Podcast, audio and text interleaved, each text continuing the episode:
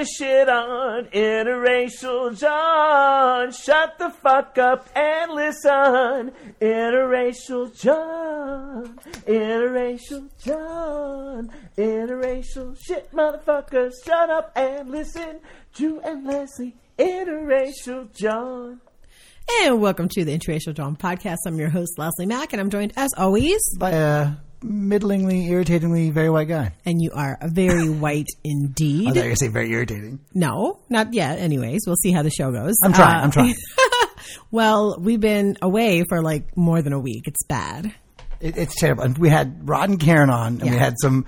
Let's be honest. They're they're, they're a, a podcast like uh, kicking the pants from like a, an attendance and subscribers base. Like whenever they come on the show, we get a bunch of people. We probably should have done a show right away, but that's Should've- okay. That's Should okay. have, you know, it all sounds Could've, good should've, until, you know, we needed to go babysit a couple days last week, which was really awesome and fun. But yeah, so anyways, if this is your first time joining us, welcome. And we're so happy to have you here. You can find us on iTunes or Stitcher Radio. Just search Interracial Jawn. That's J A W N. Or you can go to our website, interracialjawn.com. Please subscribe via iTunes or Stitcher. We love that. Um, you can also find us on Twitter, Facebook, Instagram, Tumblr, and Periscope at Interracial Jawn. Again, J A W N. And we love feedback. Yeah, you guys, come on. Yes, uh, you can leave us a review on iTunes or Stitcher. If it's five stars, we will read your review here on the air. We also love to get emails. You can send your emails to interracialjawn at gmail.com. And you can also send us a voicemail and you can send that, you can just call up 657 Jawners. That's 657 J A W N E R S. If it's under three minutes, we will play it here on the air. And shout out to Rod and Karen from the Black Guy Who Tips for our general feedback rules. Yeah. Um. Oh, you know, I think. Ooh, geez, mate, do we have a rate a review that I didn't get to? Uh oh, do we? Yeah, we did. We got one in the other day. Yay. Have it- Should I, should I play the music? I don't have it queued up. Oh, if you don't have it queued up, then Hold on. Uh, you know, I'll save it for the next episode. But we do have a, a review. Uh, someone uh, put in a review. I didn't check iTunes. My bad. We'll get it next time. Sorry, folks. But awesome. please Well, leave reviews. Yeah, please leave us some reviews. We did have some emails. Oh, good. So I was going to read that. Um, Hiroja sent us a couple of emails, and I'm so we didn't get them before we recorded each of these shows. But she says uh, this from last week. Mm, I'm not. She's a strangeness of the net. To Drew and Leslie, I'm not new to Twitter or the internet, but the whole Boy George interaction that you had this week was one of the strangest things I've personally seen in a very long time. I hope all right and prevailed in slaying that just awful man. Hope you and Drew had a great show. Hey, Rada and Karen. I'm with you, Roger. I really, when she came up, she's like, I, I'm, I'm doing this thing. I'm, she's like saying something like, what? She goes, I'm getting in a Twitter fight with Boy George. I was like, the Boy George? Boy George? Like, I couldn't believe it. And then I read the, kind of timeline and I'm not just pumping up you because you're my wife and shit, but like, you kind of tore them apart. Like, it was a, it was a really good I had time that day. dragging. Like I said, I had time. I had time. you brought all them receipts. The other one is a little bit longer, and it's from a listener named Tim. He says, Portland is the most racist state article satire. He says, Hey, I'm a relatively new listener to the podcast. I really like what y'all do. Keep it up. The article you cited about Portland from from a is from a satirical news site. Uh oh. Check out their disclaimer that states all news articles um, contained within National Report are fiction and presumably fake. Oh man.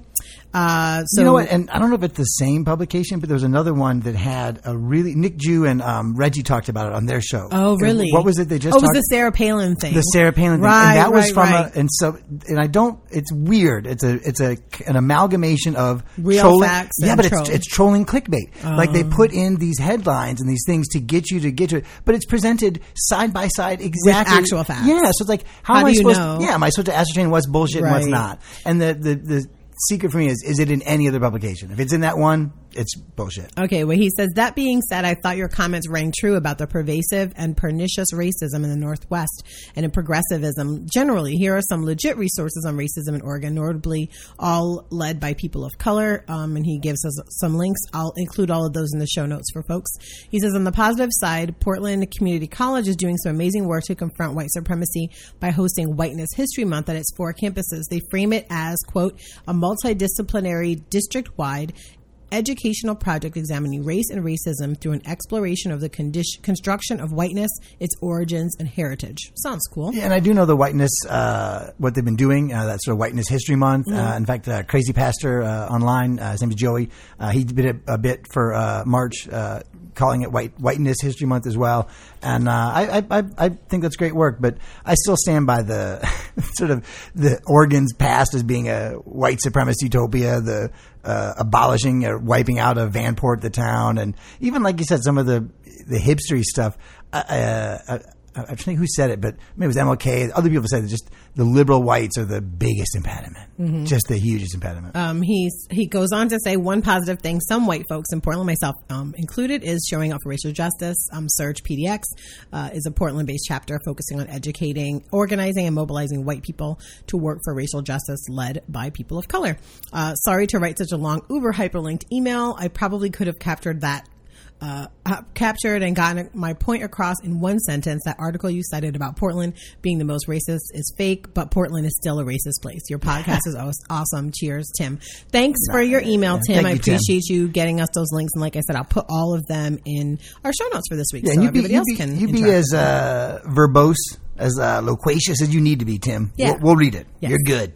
As long as it's not crazy. So uh, and I, I can't remember who it is. I don't want to maybe uh, put their name out on on uh, our podcast, but Sure. someone I, I engaged with on Facebook uh, had wrote to me, uh, kind of DM me maybe a couple weeks ago about the uh, just something that I had said on Twitter or Facebook that kind of spurred them to think about things, and they were kind of like thanking me, like, "Oh, I you know, did this thing. It was really great." Thing. And I was like, "Oh, I, you know." That wasn't, uh, you know, thank you for that. I didn't, you know, that wasn't my intent or goal. I'm glad that you took something from that interaction. Right. But as we're having this exchange, we're, you know, how are you doing? What's kind of going on? We're talking about stuff.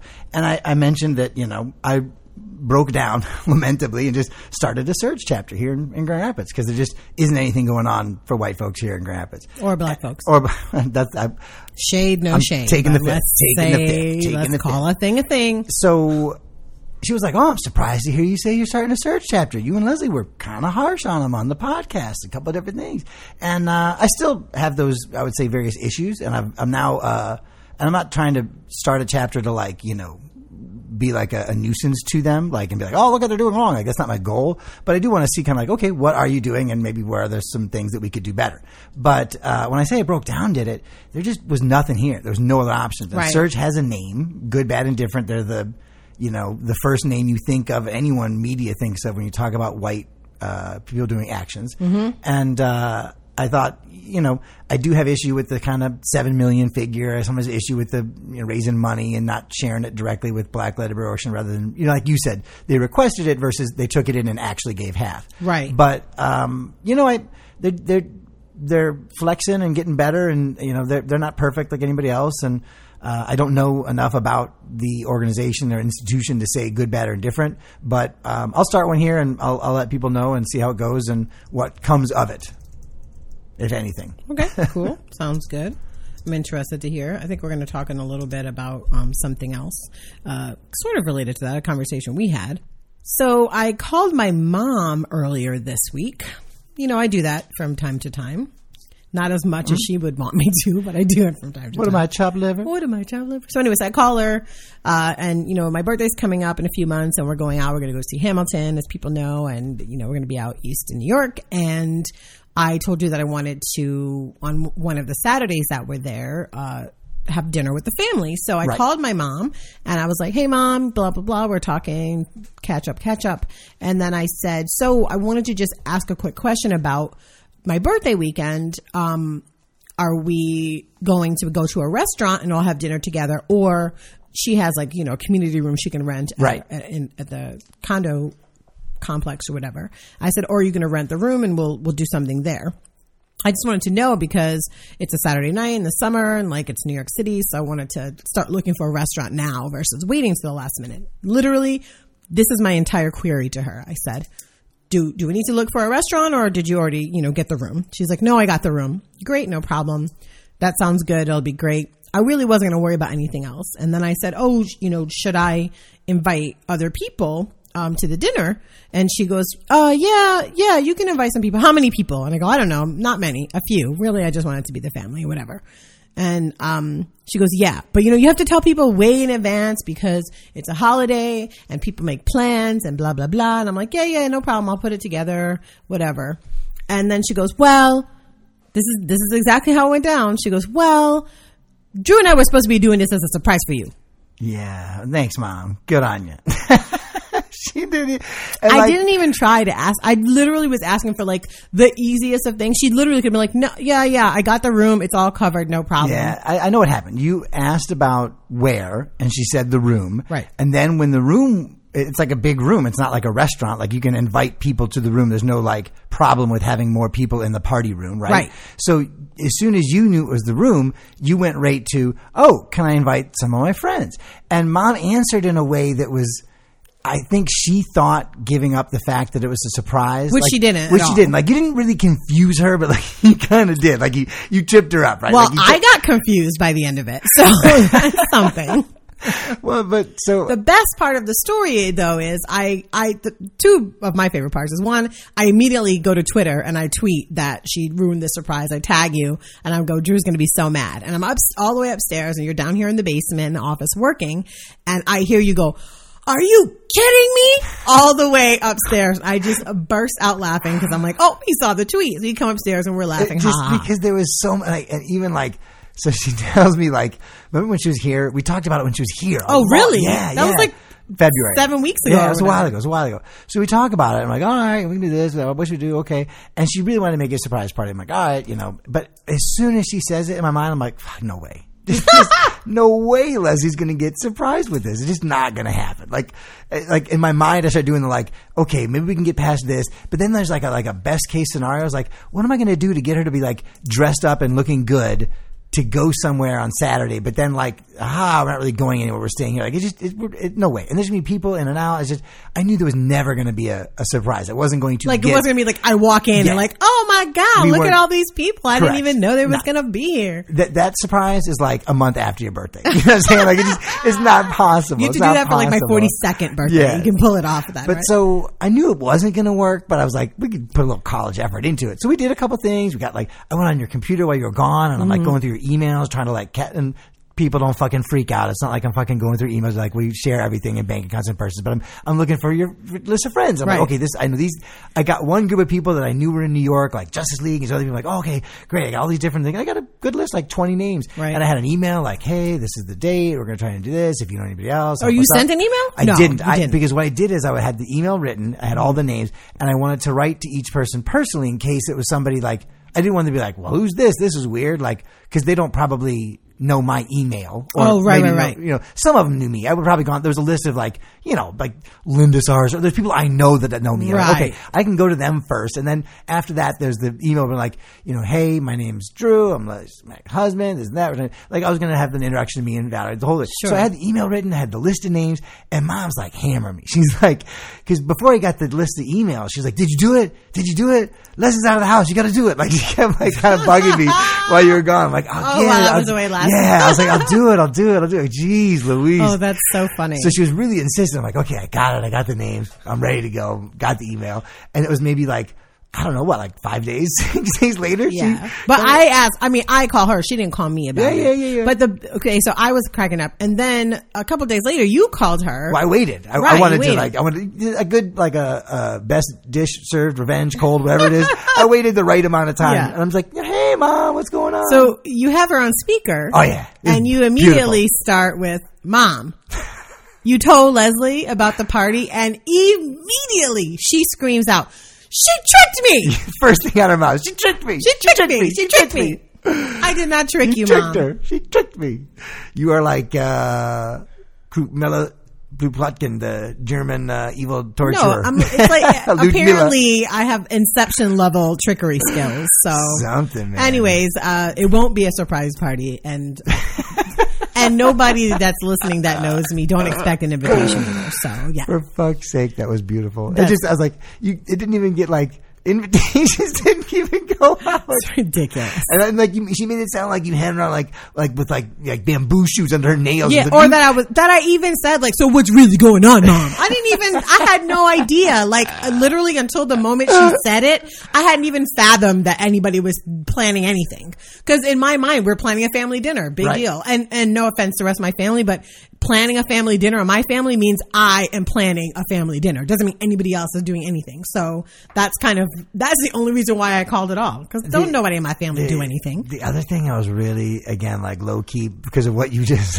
what you just said. I was like, oh dear lord, I can't be in charge of this. Like this can't be like my this is not No, my and it's not like you have other people to lean on. Like, no offense. I love my family dearly, but if we're talking about throwing an event or a party, that they, yeah, no.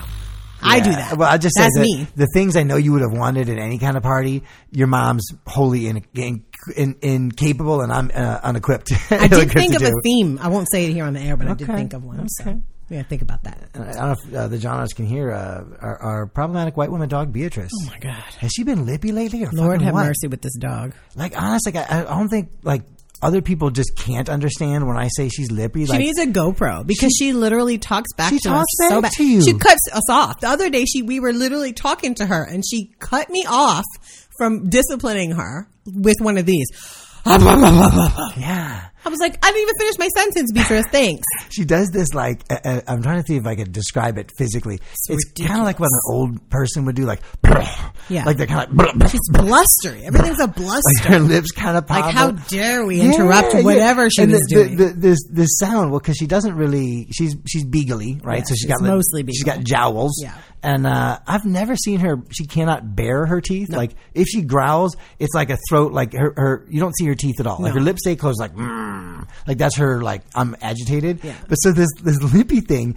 Is only for you and me. Yeah, Nobody else it gets anybody Yeah, it's just interacting with you. And I really think the purpose is like indignation. It is. She's like, when she oh. wants to go out, we're not responding quick enough. Or, you know, it used to be too when you'd tell her, you know, be patient and you'd say like, wait, you know, two minutes. And it used to get you like 15. Now it gets you like two.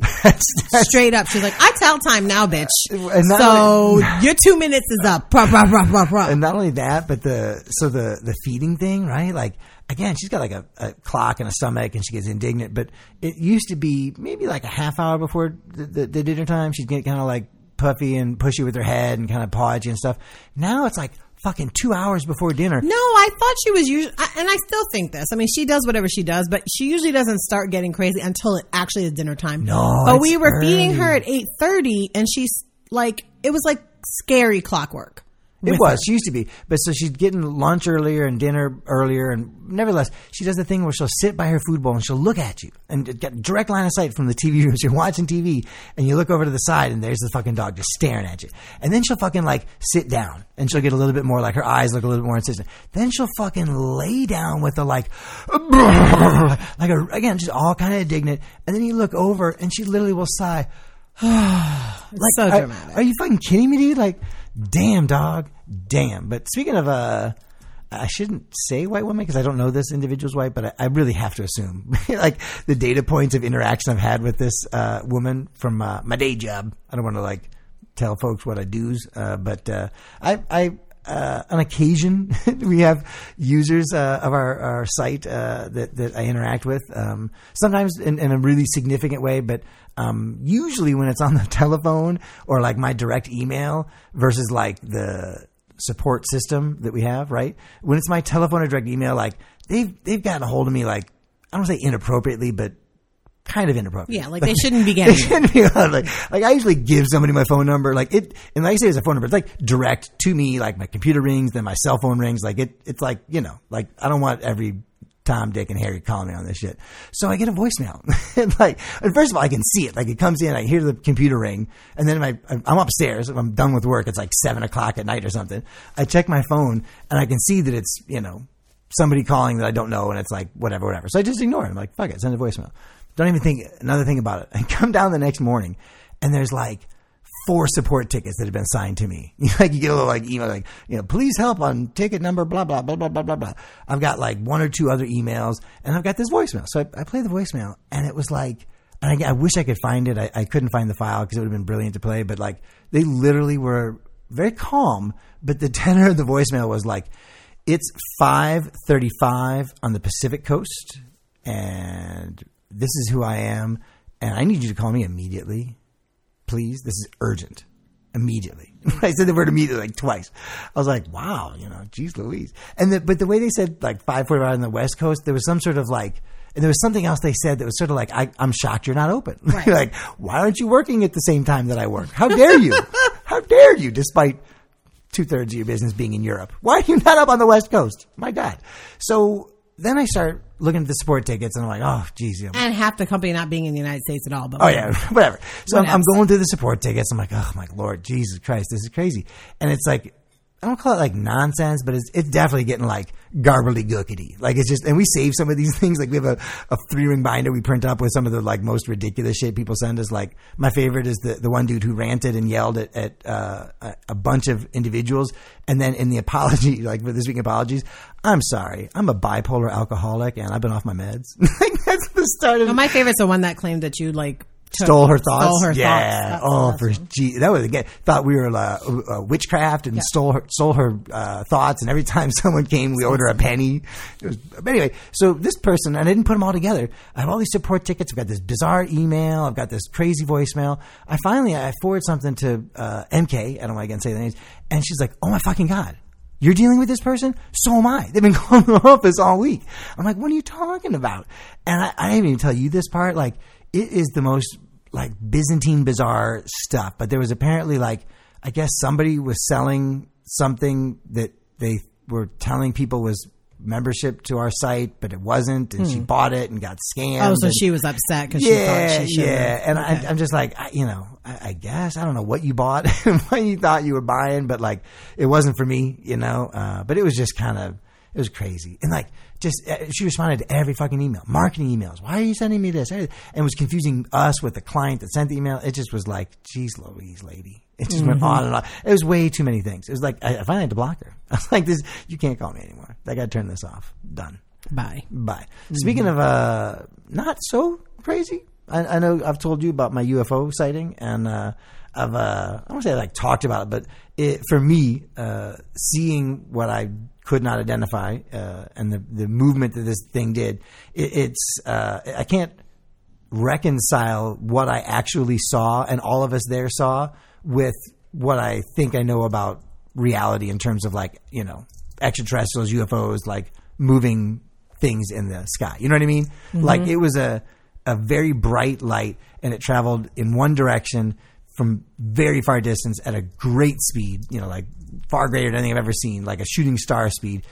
Stopped, pivoted, and went entirely the opposite direction, like Right. 90 degrees. Like, that's just not, you know, shooting stars don't do that. Like, I don't know what this was, but that was really fucking weird. And we all saw it.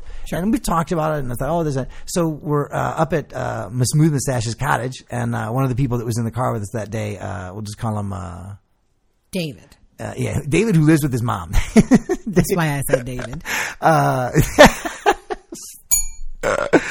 David tells me that uh, there's a, a website that chronicles like UFO sightings, Mm-hmm. and this is literally like there's a a lot of people are talking about this. There's a case, UFO case. Oh, book. there's a case. It's called the Holland, Michigan uh, sighting of 1994. What? There's uh, 911 tapes, like 30, Wow. 30 35 different people called into 911. Wow. There was like a, um, a military or Oh, yeah, weather look at base that saw it. Yeah. Murphy and her husband of Ada Township observed a huge shape for about two minutes as it flew slowly about 100 feet over the woods over their home. It had four lights, she said, and it made a soft whirring noise. It sounded like a single jet engine. Said it continued for several days, ending on the 10th. The sightings were never adequately explained. Yeah, like I said, it, it, all of us saw it. We we all saw it, and then there was this weird moment of like, kind of like silence, but like not really. I don't know who spoke first, but it was like, "Did you see that?" Like, yeah, what the fuck was that? Like, I don't know, man. That was really fucking weird. But you know, I don't know. I don't. I don't have any. Uh, there's nothing else to add to it other than that the, I've had this. We had this experience, and I've mentioned it and talked to other people. I haven't been like, "Oh, I saw a UFO," but kind of feel like I did. And now there's a little bit of, you know, I don't want you to call it empirical, but uh, other people saw it too. That doesn't mean it was a UFO, but it Right. means that I'm not. I'm not batshit. I'm not as batshit crazy as we all hope. Mm, we'll see. Anyways, well, I, I'll say obviously you saw something. You all saw something. You were together. I wouldn't go so far as to assume it was a UFO, but I Yeah, get yeah, that. You know, seeing something unusual that that moves in a weird way is whatever. And I, and I hear you. I'm, I'm not, like I said, I'm not prepared to be like, it was fucking Martians and ET and extraterrestrial life. And they SETI probed me. Yeah, no, but I, you know, I, and just a very you know me, I'm a practical, pragmatic kind Yes. of empiricist driven uh, person. I can't reconcile what I saw with my known, uh, with I think the universe's known understanding of uh, vehicles in trajectory. Which is know? interesting because you're an atheist. So God Yeah. no. Yeah. ET yes. Got it. Not- well, and listen, uh, all right. Well, full disclosure. I'll be, I'll be fair on the on the atheist. Sometimes I think it's more agnostic than atheist. Mm-hmm. But um, I've likewise I've had experiences that I can't um, fully reconcile with my known or the world's known understanding of um, you know different interactions and behaviors. The things that it's like there's just way too many to say this is coincidental. Yeah, like the other day when everything Reggie and Yeah. Nick Drew said to me just popped up everywhere. Sure. On our TV, in emails. Weird. and you know our our life, our relationship, um, you know, Could things just that we've had. Google though. Um, you know, but uh, again, I, I, I don't chalk that up to coincidence. I, the biggest one is uh, is you and I when we uh, have uh, certain uh, experiences that we share. Uh, Yeah. they're very powerful. Experiences. now people are going to yeah. think we're the fucking weirdos. No, Drew. what are you talking know, like when you're doing like like quasi tantric stuff. You know, I like to like well, yeah, just like meditative states Yeah, and stuff. I mean, all, I, but I think that's explainable, not It- necessarily it can be, some but to me, to me, that is a uh, for me. I identify that with a higher state of consciousness and being, and maybe that which some people call God. Right? So, Maybe. So that's that's one experience. And in a similar manner, again, just this sort of like focused energy and, and being. I've had like you know Reiki and other sort of treatments were like, whoa, that blew me away. Like I can't explain that. Right. But the uh, when our minister got called uh, to oh yeah, service, Jennifer. Jennifer, and they did uh, a literal Laying laying, of of hands, hands. yeah. And I remember reading it and like laying of hands. That sounds like all Christian and biblically and weird. And you know, I'm not into this like you know, be gone with you laying of hands kind of stuff. But so they got her in the middle, her immediate family and pastors and people that were calling her around her, all putting a hand on her shoulder, and then the entire congregation of hundreds and hundreds of people, each holding a hand on another person's hand on shoulder. All of that focused on this individual, Right. Jennifer, and you know, fuck you, you, you weren't moved. Like there was a, a Oh, a- no. there You was could a- feel it. I feel it. I don't know what it was. Oh, An- yeah. an energy, a pulse, For uh, sure. an electricity, And it was moving. That was the thing about Oh. it. I've been It in me rooms to where tears. you feel stuff, tears. and I've been in movement spaces where you feel something. But this was really powerful. It was really like you could feel it just going towards Yeah, her. and and maybe again, maybe there's an explanation. There's a small electrical field that humans have, and there's some conductivity, and there's energy, and like you could explain it, or just that which some may call God. You know, Maybe. power of love, light, whatever. But it was so I've had experiences like that in the same sense. Um, but I, you're right with the UFO. It was just one and done. It was very concrete. Like, nope, done. UFOs are there. They're real. I believe it. I believe it. Yep, ET's What's real. funny to me is whenever you encounter somebody who's also had a UFO sighting, and they're always like the two, you you go into like this full geek mode, like what? Well, here's the no, thing. seriously. He's like, no, I'm serious. No, you, no, you, I'm, you serious? I'm serious. You serious? I'm, I'm serious. You It's got funny The, you got the. SETI app? Did you, You download the? SETI app? It's funny to me. Uh, anyway, Well, I think the other thing for when people, when I'm engaging with folks about that, like, I'm definitely not the like, the media would have you believe the like typical UFO uh, sighting person is like the yokel local, like they come down and uh, the cow blew up. Like you know, I, I'm not like that, so maybe they don't expect me to be as I don't want to say like resigned is the right word, but uh, so clear in my acceptance that there is most likely extraterrestrial life. Like I'm okay with that. gotcha. So, um, I spoke a couple weeks ago in Chicago You did, uh, at National U- Louis University. and I, I, I- told you, but I'll tell the Jawners, you fucking slayed it. I. Oh. was so like that. There's it's, I, and I've felt this way before, and it, it's kind of like. I don't mean to sound weird, but like proud. I really was just watching up there, like so sweet. you just Thanks. killed it. You let it was so good. It was a. There have been so many sessions. In fact, that day, I went to four other sessions or three other sessions. Hmm. Yours was the by far the most complete and had the most information, the most interaction, the most. Uh, like the, the facilitator led us from a point to another point, Right. and then some takeaways. You know, there's other ones that were just sort of like, "Oh, here's my story," but Right. It's still, I, I thought you killed it. It was Well, really thanks. good. I appreciate that. Um, yeah, it was good. I'm gonna. I'm, I think I'm gonna flesh out that that presentation or that workshop a little bit more and make it a little bit larger. you should. But anyways, that's that's neither here nor there. It could be the base of that other conversation. Well, that's what I'm going to try and get into right now. Right. So I, we're on the way home from from the weekend. We had gone to see your mom, and we, you know, whatever, got to get some good food. Um, we saw uh, my college roommate and her baby, which was awesome. So it was a great weekend, all in all. We were on the way home, and we had started having kind of a discussion about um, how did it start? Because I don't remember. I, in fact, I remember exactly, uh, and maybe it's interesting that I remember it more than you do. Uh, so we were having a discussion about a, maybe something we don't need to talk about, but there was a, a, a point within where my thought process on this thing was very, uh, and I'm driving, so I'm, I'm really kind of like, it's hard to focus and stuff. Like my mind just kind of like going, the miles are going. Yeah, it's just, Right. it's just running and running and running. And I was taking an approach that was really sort of like, let's let me spitball and throw all this stuff at the wall and kind of see what sticks. And you're sort of saying like, no, that doesn't work. Like, okay, this might work. That kind of works. No, this doesn't work. And I was asking you for clarity on how you were making that decision. Like I was in my mind, what I was looking for was what are the parameters with which you're using to decide so I can better make, uh, I can make better suggestions, right? Right. And you at the time, not that you were reluctant, but you were, I was kind of irritating. I was kind of pushing. You, know, you were getting a little bit agitated. And we ultimately realized there was a, a little bit of communication issue in the moment, but what I was looking for, I, I you had been saying to me for not weeks, but we've had remnants of this conversation many, many, many times. And in short, I would say your your mantra has been, you know, for you as a white person, the work is in doing the work. Right. It's it's not you know it's like this. I hate to use a cliche, but like you know the road, uh, not the destination, is what matters. But it's really not just the road. It's like you know how you plan to get there. Did you use a map? Did you do this? Did you you know take care of your car? Is the tires inflated? Did you stop here to visit this person, that person? So all the things that that we do within this space as in a movement space, action, whatever. And this was like that. This is, you know, I won't say what we were talking about, but Right. there was something that was like, okay, you We were know, talking about, yeah. like movement stuff. I was like, you know, what about stuff. Mm-hmm. it? And I was really trying to get a very, you know, almost like a white male approach to solve this problem, right? Like, you know, okay, you've declined this one on what parameter? Check. This is no longer acceptable. What about this one? Okay, check. This, Mm. you know, almost like a machine would learn things like by, by trial and error until like these are the things that kind of work.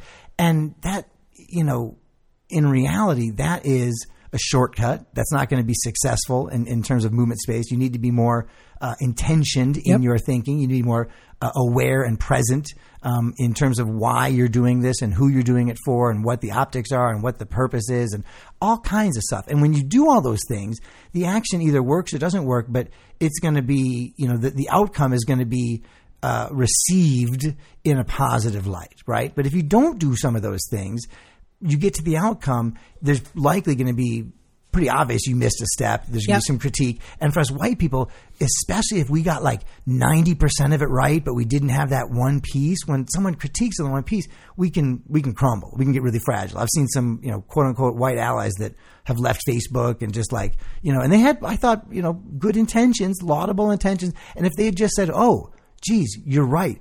Help me understand. They, they could have come back very different. Instead, they got defensive and, oh, they, you're shitting on my amazing plans. Like, no, I'm not. I'm shitting on the fact that you failed the 10% of this great plan. You're right. 90% was good. You know what I mean? Yeah. So we're having this discussion, and it, it was hard for me in that in order to get to this point, for me at that moment, it, it, it ended up like, kind of like, I don't want to say like abusing you because that's the wrong word, but Right. like, like, you know, like how fucked up, like I've talked about learning and how people learn and this and that. And is it the smack on the nose or is it the, you know, gentle kid gloves? Right. For me in this moment, I was, I was physically, I didn't have the tools. I was unable, incapable of having a, a, a learning uh, adjustment in, in, in incorporating this understanding in a deep way without in some way making it hard on you. Right. And it's like, fucking A, man, even as a white, I, I can't even, you know, I, I say I want to do less harm. And like, man, I, I, in order to get to this point, I had to do harm to black woman I love. Right. And I said to you at the time, what I said to you was that that's why I don't work with white people because that's where it always has to go. It always mm. has to go to a place of agitation or upset or conflict, right? In order for them to actually get anything. And half the time, even with all that, they don't get it. So it becomes even more like, what the fuck is the point of it? So I really like, I don't, I don't engage because it's really, um, not useful and doesn't really do anything to help. Yeah. Um, so, anyways, I, I thought it was a, a good breakthrough because I feel like I have been kind of talking to you about like the importance of the work and like what the work means and and what I think the the moment that it clicked is because your response to me was that you're in the car and this was the easiest way for you to do that right now. yeah. Yeah. Right? It sounds like a machine trying to just Right. Boop, boop, boop, boop. Yeah. And I was like, yeah, that's the work. Like when I, I look dead at you, I'm like, but right there, you thinking that's an excuse or reason to not actually do it, that's the problem with white people. They don't, they, they always have a reason why they don't have to go through the motions that we tell them is what the work actually is. It's always like, well, I'll do it after. I'll consider black people at the end. I'll go backwards and do, and it just doesn't work that way. And I, I, was trying to articulate myself well. I actually had um, an interaction with Rachel on Twitter earlier this week about it, just because we had had the conversation and had talked with, um, I think Jonathan Stengel as well about it on Twitter. And uh, so those are both white people that I, I interact with on these subjects because I've done work with them in the past and they, they have a really, um, great perspective, both as white people and also people in movement spaces. So it's always nice to talk with them about this stuff because, as I said, I don't really talk to white people about it very much. Um, and what I said to Rachel was that I have been trying to articulate this really for white people to get. And what I've come up with is that where white people, um, they approach anti-racism as like a puzzle that has to be solved. You're right. Right on. And with that approach, they miss a ton. So because they're focused specifically on getting somewhere, right? And that downplays all the work that they actually have, that has to actually be done internally with them as a person and then together with whoever they're working with. So if all you're focused on is where we're going, then all that kind of downplays that middle part of what you're doing to get there. And that also may explains why when leadership, so there's a dynamic where white folk are kind of like, I don't know what we'd call it, but like parroting. They're kind of saying the right things Right. and doing the right things. And I went through that. I was like, okay, I, I- know enough to shut up and fucking Right. just follow and this and that. But so when those plans change, you Mm-hmm. know, like, oh, we were going to go left and now we're going to go right.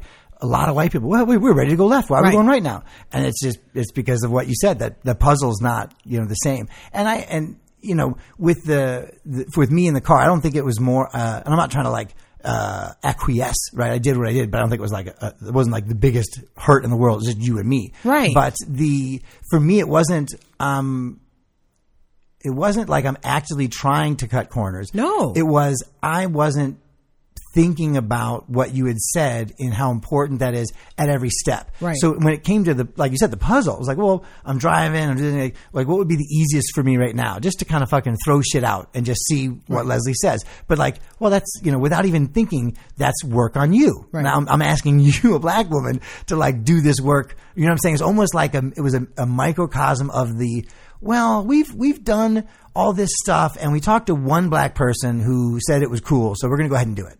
Right. We, Right. We're accountable to this one black person. So we're, we're good regardless of how fuck ass shit our thing is. Um, so it's kind of like a little bit like that. I was using you in that role, but, um, it was, I would say if we had had, if we had stopped the conversation in the car and we came back to it, I wouldn't have been in the same mentality or modality. And if you had described what the issue was and what we were having in the car and taught and all this, if you had said everything that you said in the car in the same verbatim, but like two hours later sitting on the couch, I, I honestly think I would have like, not that I would have like deliberately olayed it like one ear out the other, but I probably would have like thought that I understood it, but I really wouldn't have, I don't think, hmm. without having the experience there right there with you. And then part of that was knowing that I had kind of like not caused you harm, but like you know, I did. Like you were uncomfortable, you weren't happy. You know what I'm saying? Like, Yeah. it wasn't like I laid hands. I wouldn't raise my voice. It wasn't even like that. Like, like, like in the grand scheme of things in our 20 years, like, Right. uh, we've had like a hundred much worse interactions. Yeah. But this, I, I But it was like me being like, I, you know, I'm not, I can't talk about that right now. And you'd be like, nope, we're going to talk about it. And Yeah. like, mm, okay, white dude, like take it down a notch because I already said I didn't want to talk about this. And, um, yeah, but I also think that when I was talking to Rachel, the other thing I was pointing out to her was that this is not, you know, the only way to honestly value black lives the way you do your own is to actually do it, right? Actually do it yeah. right? And then do it again and then continue doing it and then do it till it's a habit and then do it till that's what you do. And my other point to her was that this is, to me, that act, what I just described, is what was so special about Ferguson. It's why it resonated with us. It's why it sparked this huge movement towards black liberation. It's because what we were literally watching in front of us was them making the value of black lives a habit for them as a community. Black people have been killed in Ferguson and in St. Louis forever, but that day and that death, they decided they were not going to do it anymore. And so for hundreds of days afterwards, they continued to go out because that was the habit they had decided to set for themselves as a community and as a protest family that they were speaking out for this person and for themselves as community members. Yeah. So it's not as though black people don't have to do these same exercises. It just because whiteness is used to being acquiesced to, it's really hard to get white people to see the value in that because they always assume that they have a better way of doing things. So when you tell them something very simple that no, this this is how we are doing it and this is how the work this is where you find the value in it. Yeah. They have they have no concept of, of seeing it's, it. It's not that it's not that it's not uh, wanted or desired. It's it's really, and I'm trying to understand how to describe it.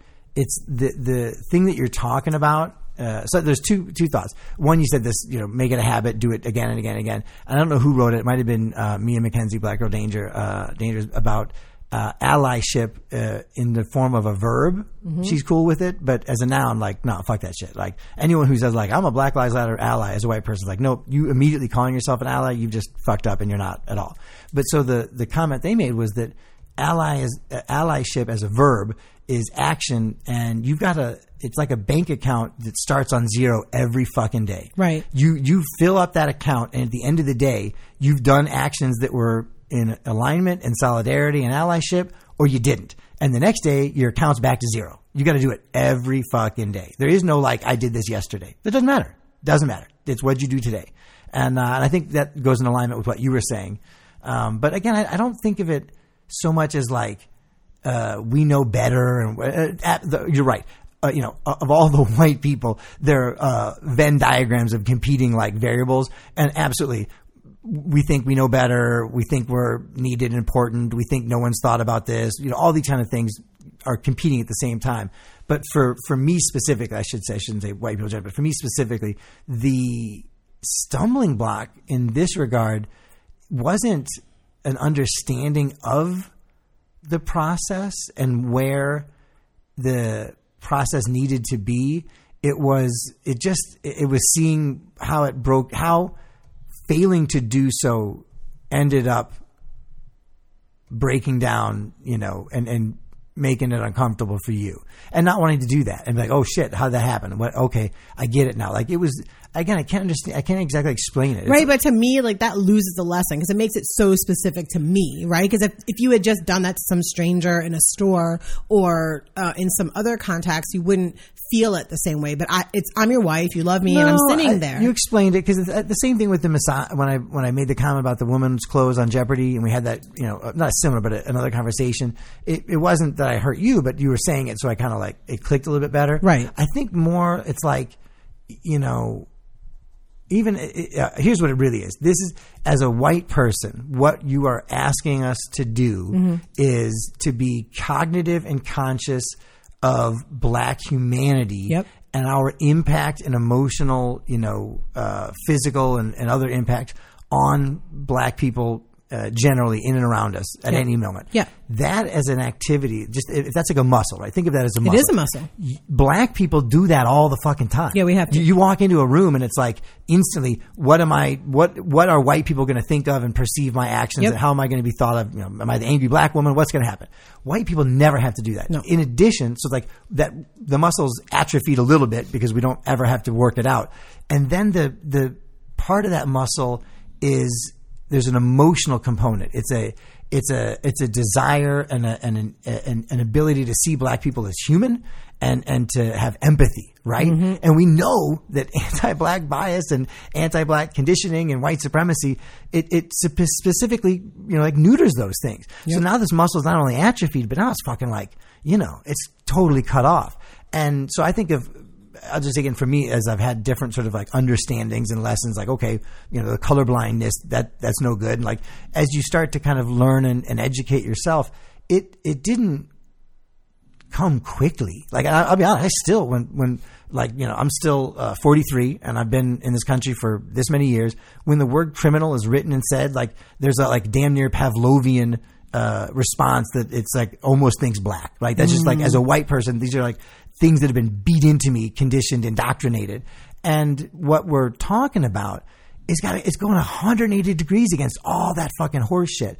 And so other instances, like uh, I'm trying to think of another example, but there are other things where I've had this kind of breakthrough, and it didn't stop me from having the thoughts or behavior. It allowed me to name it and recognize it, and name it and recognize that it is bad, Right. and then train myself when I have that thought to to kind of like tamp it down. Right. And, and white fragility is just like that. Like I I still get defensive and upset and worried, but like I now I'm like, oh, that's fucking worthless, and it's white fragility, and that's not productive, and like you know what I mean. Like I'm able to kind of like not respond and react. It doesn't debilitate me. But you know, I don't know, two three years ago, I'd be like, oh no, that's not me. I would have been very white fragile defensive guy. Hmm. So in the same sense, like I think okay, I, I you know this happened. We had this interaction. It wasn't perfect. Whatever, whatever.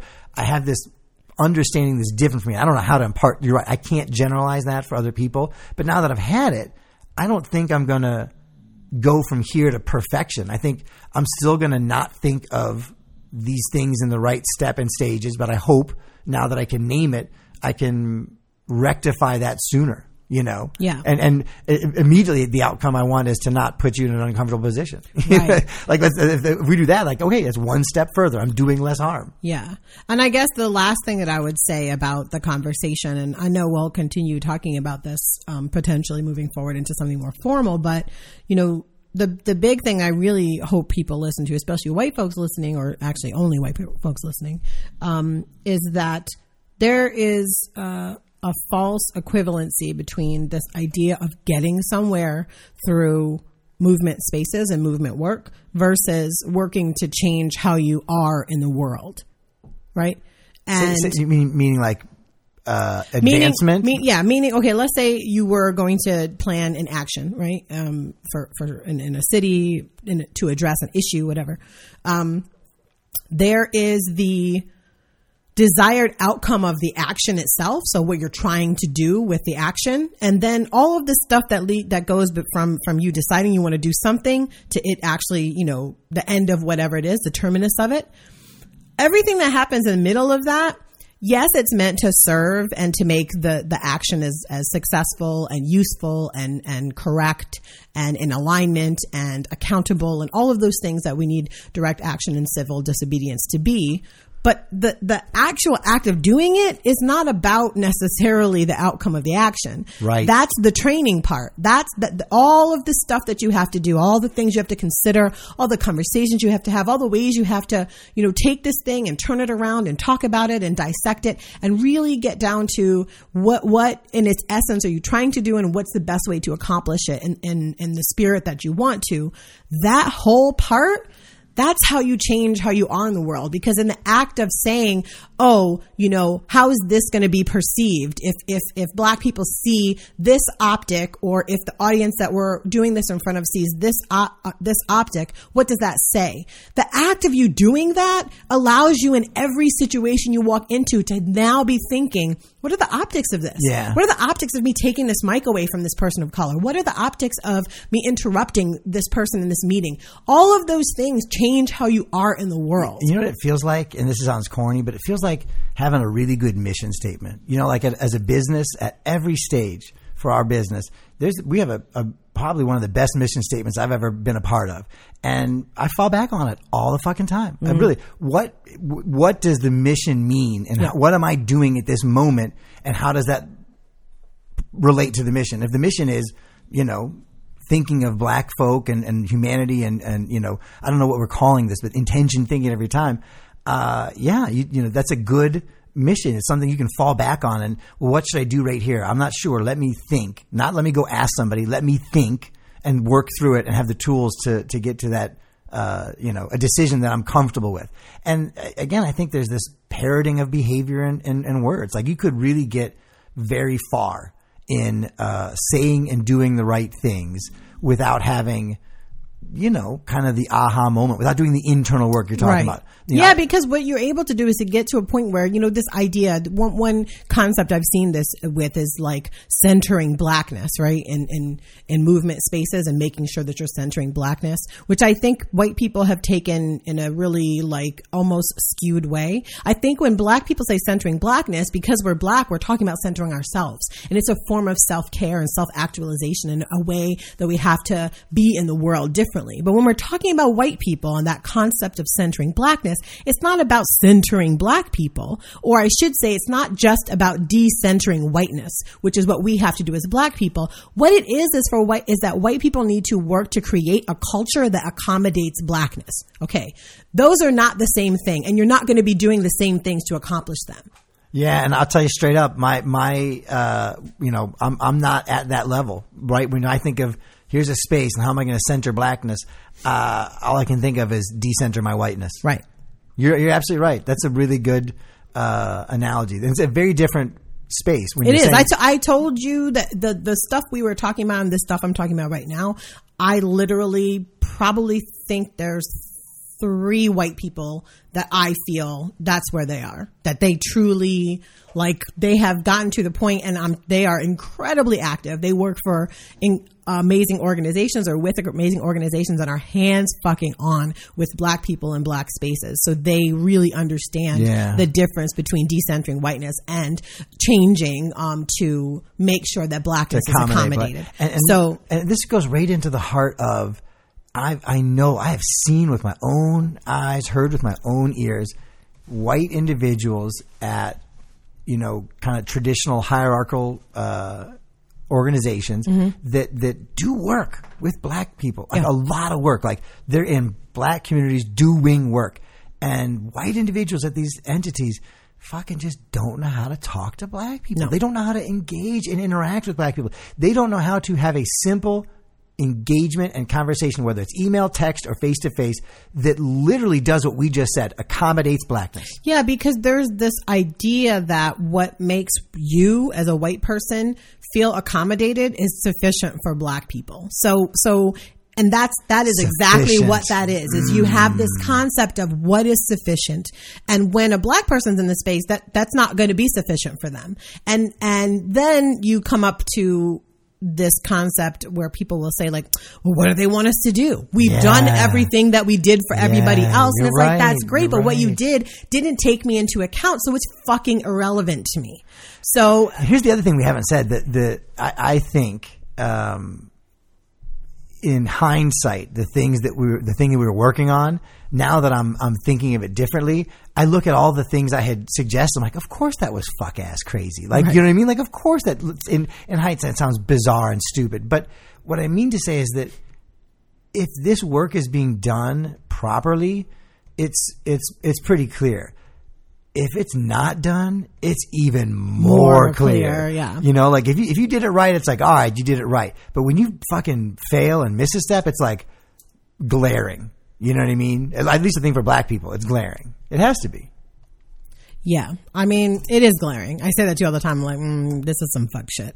Um, but which again is why I don't work with white people in the work that I try and do. I just don't find it to be productive. But I will say that I found these conversations that you and I have to be productive, and I think there could be a way for me to do a like a drop of work um, with white people in this particular area of trying to move them along And, and I don't want you to, place. to just, uh, we haven't fleshed it out or don't say anything, but Right. I, I think what you had, when I had said, I, there's one other concern I have. Hmm. And when you said your last piece that I think, you know, that to me is the, the linchpin. I think that, I think you could do something. Well, yeah, I mean, I, I like I said, I was like, I I'm thinking about it, but in the thinking about it, like the conditions have to be so specific, Yeah. um, and so you know, like I said, very specific for me Your- to your for it to be worth my time. Yeah, your time's valuable. So, time's yeah. Have we been Uh, podcasting for an It's hour? It's been an hour, an hour? just so you know. Music's going on. The music. It's only been an hour. Speaking of not accommodating blackness, Uh, yeah, so poverty has the same effect on the brain as constantly pulling all nighters. Uh, new study shows, which I guess doesn't really surprise me. But uh, so the effects of poverty, they say, can have a impact by as much as thirteen percent on a person's IQ. I'm having to think about living in these conditions of poverty.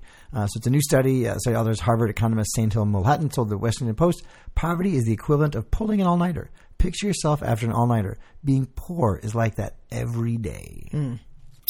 that sucks. Yeah. And then the question, why don't they just pull themselves up on their bush? and that doesn't even that's just the IQ. Talk about like negative uh, stress impact. Like there's a poverty has a huge impact on your you know all kinds of things. Mm-hmm. Your environment, your where you're living, food deserts, all kinds of shit. so many things. So many things, and it's and just the you know all that combined.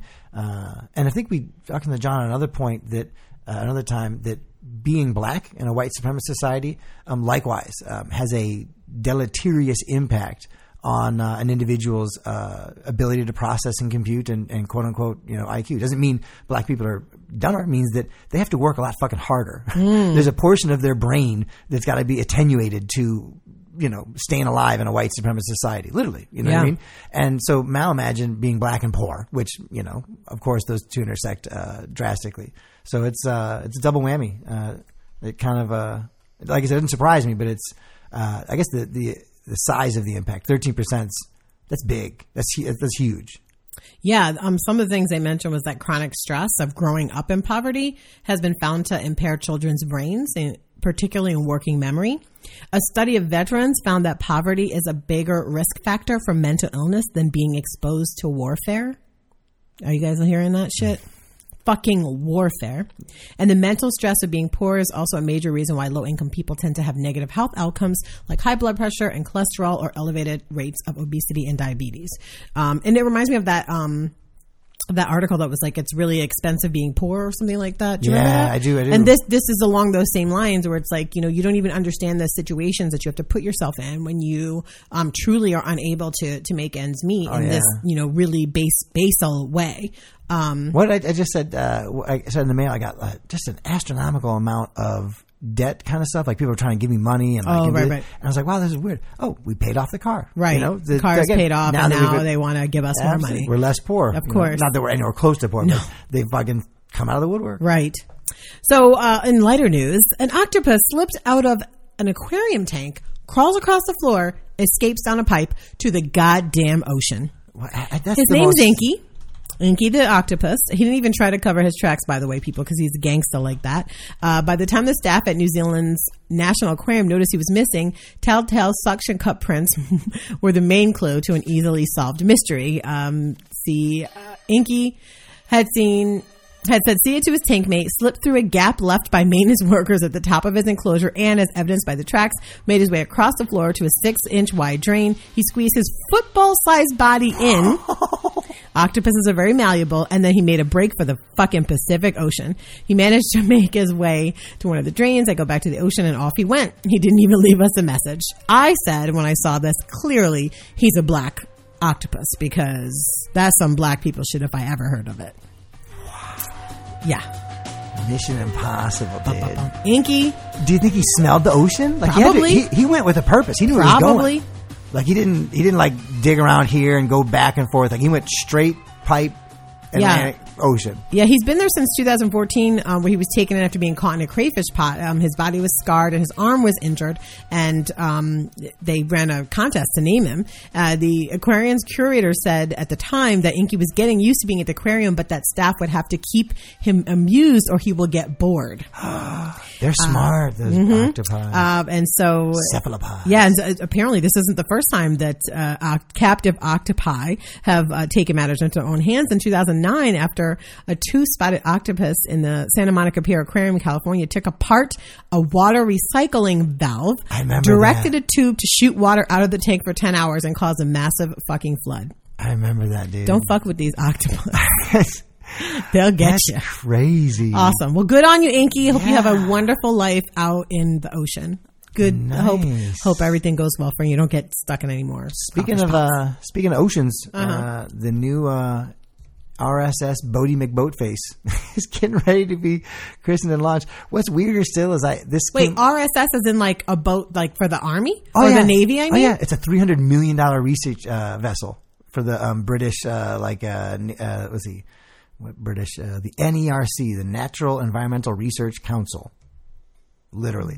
So this this came Our up on. coffee Uh, shop is a place for is good that me? no, it's me. Uh, this came up uh, maybe about like two, three weeks ago. I saw that Boaty McBoatface was leading in the polls, and I put it on our podcast notes. I'm like, ah, I'm not going to bother with it. And then Boaty McBoatface won. So I'm Oh like, well, maybe I have to actually. But so uh, it's kind of like a Rick rolling, uh, like a 4chan troll, but not not totally. So the internet, uh, the the RSS. Uh, Naming rights. They had Right. a, a contest, name uh, submissions. They had like seven thousand submissions, and you know the the British explorer that died uh, trying to cross the uh, Antarctic. Uh, I think last year, his name was in there. Okay. but somebody. I thought there was like a girl that was like dying from cancer. Too. yeah, there's a couple of seven thousand there, names. some There's heartstring some good ones, names. yeah. But somebody uh, put in 7,000 names. Boaty McBoatface, and uh, that just kind of has a nice little ring to it. Oh, and uh, it cut off, and uh, it won by a landslide, 125,000 votes. So, uh, Wow. but but they do. The fine print says that the NERC does reserve the uh, final name, and it was uh, James Hand uh, had put in the name Boaty McBoatface. Um, but uh, the the NRC may not name it, but I think they are going to name it Boaty McBoatface, and it's been kind of like a, a comedy bit in uh, the UK. There was a train, and you have the little scrolling bar, and they renamed it Trainy McTrainface, And uh, a grocery store has a, a new type of cheese, Cheesy McCheeseface. And uh, Um, Cheesy McCheese face. yeah, Oh, Johnny Mc. Johnny McJohn Face. Penguin P- McPenguin face. I saw that at the Chester Zoo. That's really hilarious. Boaty well, McBoatface. What are you gonna do?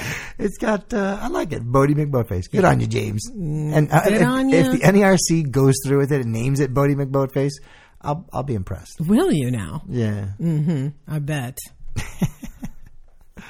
I still don't have uh, good uh, uh, music for the uh, hashtags. Y'all haters corny with that Illuminati mess. Paparazzi catch my fly and my cocky fresh. I'm so reckless when I rock my Givenchy dress. I'm so possessive, so I rock his rock necklaces. My daddy Alabama, mama Louisiana. You mix that Negro with that Creole, make a Texas Bama. Well, the only hashtag you need to know this motherfucking week is lemonade, bitches. And that ain't no fucking punk ass U2 album. No, it is Boom. not. Uh, the queen herself, Beyonce, um, has announced that this coming Sunday, I want to say Saturday. Saturday, Saturday. Saturday night, yeah, Saturday night, she is going to be launching something called Lemonade on HBO Saturday night, April twenty third. I should mention this coincides directly with HBO's free week of programming, which started yesterday. Um, so stupid. all y'all can, can see this and. she announced it on Twitter, of course. And we don't know if it's a concert. A We don't video, know what uh, the fuck it is. Just Lemonade HBO. Just Lemonade What's the- HBO. There's the a longer. Is it an um, hour or two hours? I don't even know. We'll probably have to look at the info. Just said what time it started, and uh, they had a longer, uh, you know, I guess teaser for it, and it had a lot of scenes in it. It looked real gully. There's one where she like. Um, attacks uh, New Orleans um, Police Department um, security uh, system, and a bu- I mean, they were just the quick shots. But it's going to be interesting. I hope it's more than a video. It would be Oh, great if it was the whole album, The- but we'll see. Fucking wh- white people were in their fields with formation and the stand on the police car. This is just gonna Baby, listen. get ready. White so nonsense. what was really funny was, of course, everybody's reactions to it on on the twitters were really funny. Um, Christian Zamora said, "I'm glad I still have my ex boyfriend's, co-workers, roommates, dad's HBO Go password." Hashtag lemonade. Hilarious. You guys, uh, this is Tamara uh, underscore Nickel. She says, "You guys, is lemonade a song or what?" She's telling us to drink this summer. I honestly don't know. We'll find out Saturday. We will. So, we will know. Um, Jasmine Be Knowing says BeyHive alert. Certain cable providers are offering HBO free next weekend. Also, HBO now has free 30 day trials. Retweet to save a life. Hashtag lemonade. Uh, Nick Jew herself said, I'm supposed to be going out next Saturday, about to call the restaurant like, y'all got HBO? Hashtag lemonade. And when's uh, her concert? When's her tour start? When's it kick off? That It same- starts like next weekend, I'm pretty sure. She fucking like she got this shit laid out. Fucking just silly fucking smart. Fucking from the Super Bowl, the uh, formation drop before it, the fucking halftime show, the concert, this lemonade bit. She's just unbelievable. Queen of uh, you know, it's not queen of. She has more than anyone I've ever seen been able to capitalize on the impact and success she has, leverage it for more gain for her, and I fucking it's beautiful. Yes. Power to her. It's great. Uh, and then the last one was um, Raquel Willis underscore says, I feel bad for those with major events next um, next Saturday because uh, Beyonce just reschedule your wedding slash birthday slash funeral. Hashtag lemonade. So yeah, check that out. Again, this is that's this Saturday night, EPM, HBO. Uh, we don't know what she's doing, but she's gonna do something. Yeah, and, and we're gonna have to stay off Twitter. People can be spoiling the shit. Yeah, for sure. We have to stay off Twitter. way off of Twitter. Wait. Oh no! Oh yeah, because we are going to be going to see Fantasia Yeah, and Anthony Anthony, Hamilton. Hamilton. So yeah, we won't be here, but we'll watch when we get back. It's all good. Yeah. It's all good.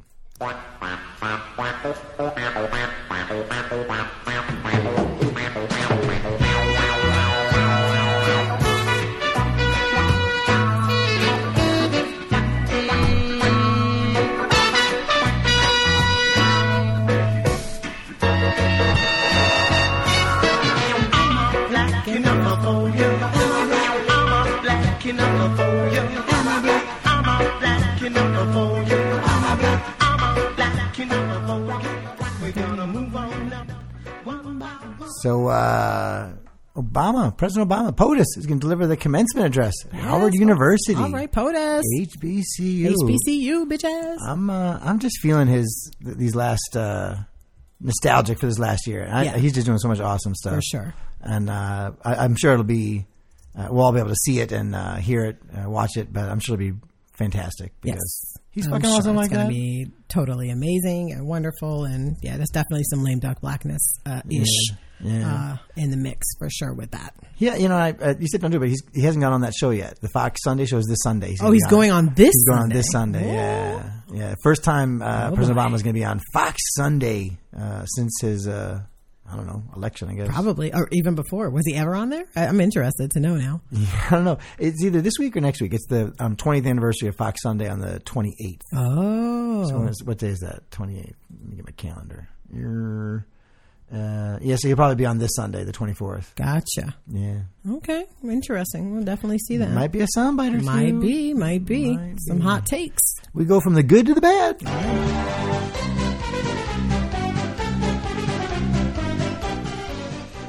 It's a GOP clown car.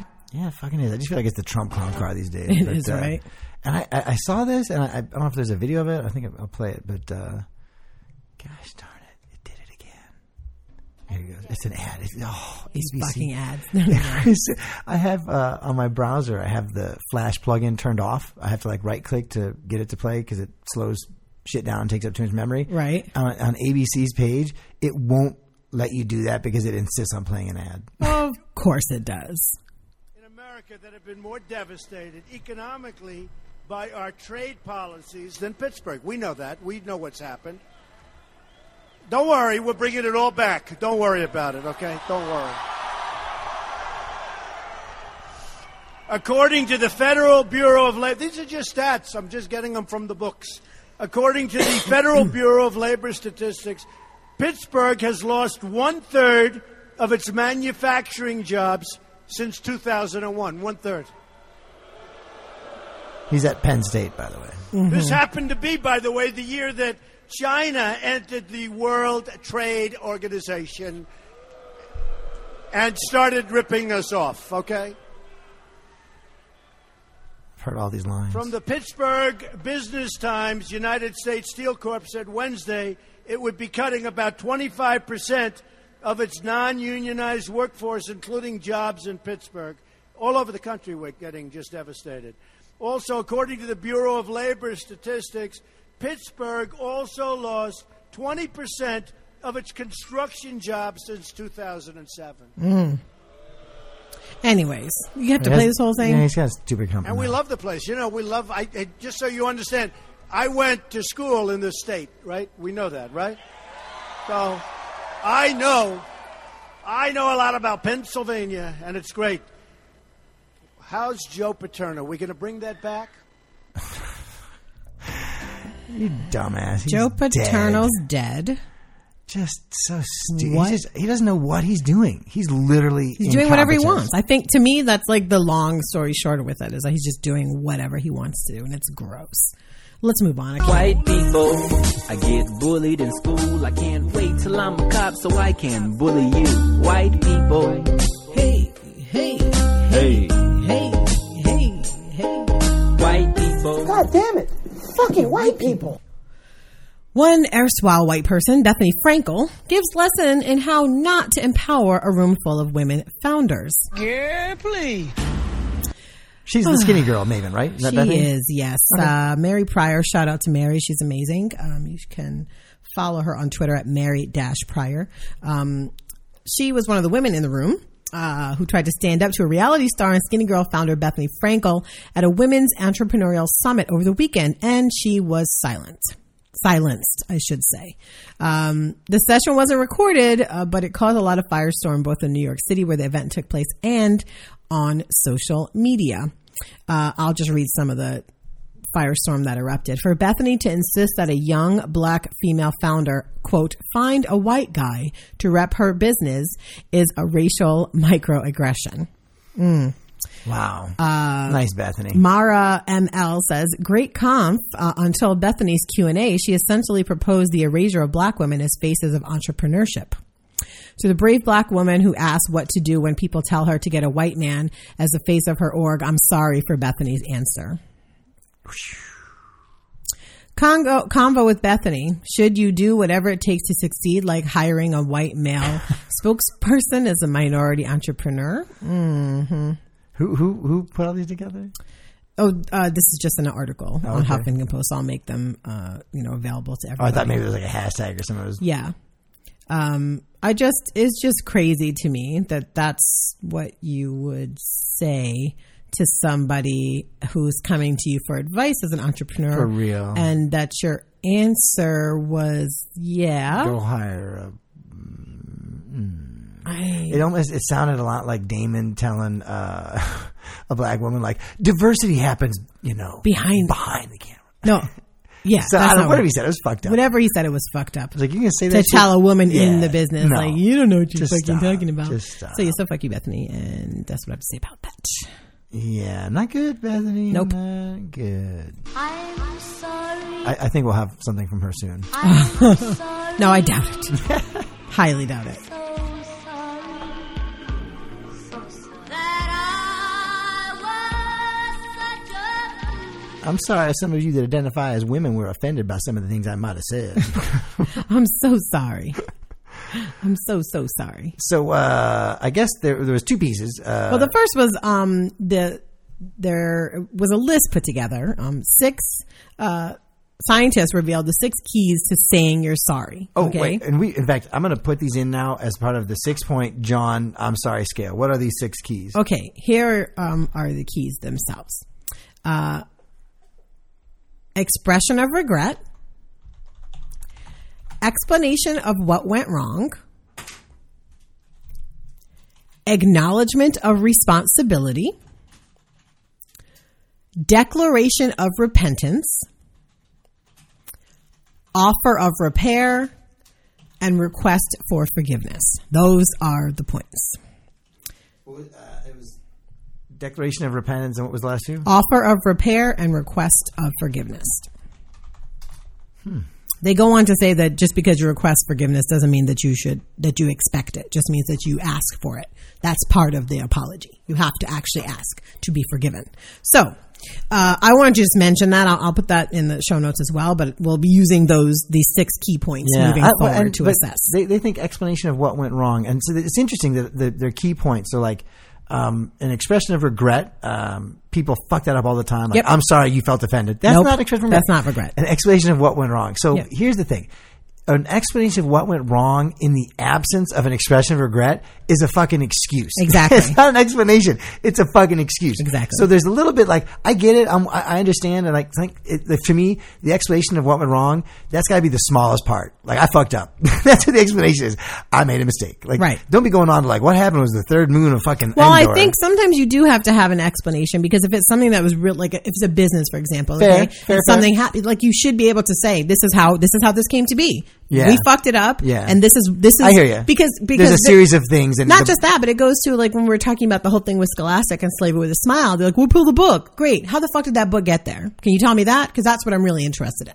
And with no actual like acknowledgement of that, you, everything they did was shit. Because they have not addressed any of the re- ways that this actually got to Yeah. to come out. And, Anyways, and, go on. and then same with the, they all kind of lead to another, but the acknowledgement of responsibility. Yep. I feel like sometimes when you go like ass winded on the explanation what went wrong, you've just put like 32 people under the bus. Oh, yeah. And so then it's And like. not you, mostly. well, like, even like we call it the Steve Jordan ex- excuse. Oh, yeah. Like, I didn't the- even know. When the acknowledgement of responsibility is, I didn't know. But you're Like, supposed to know, the, the buck stops with you. So Like, that's your. It was your job to know. That's what you should be apologizing for. And fact, that, that acknowledgement of responsibility is less an acknowledgement of responsibility and more an admittance of incompetence. Right.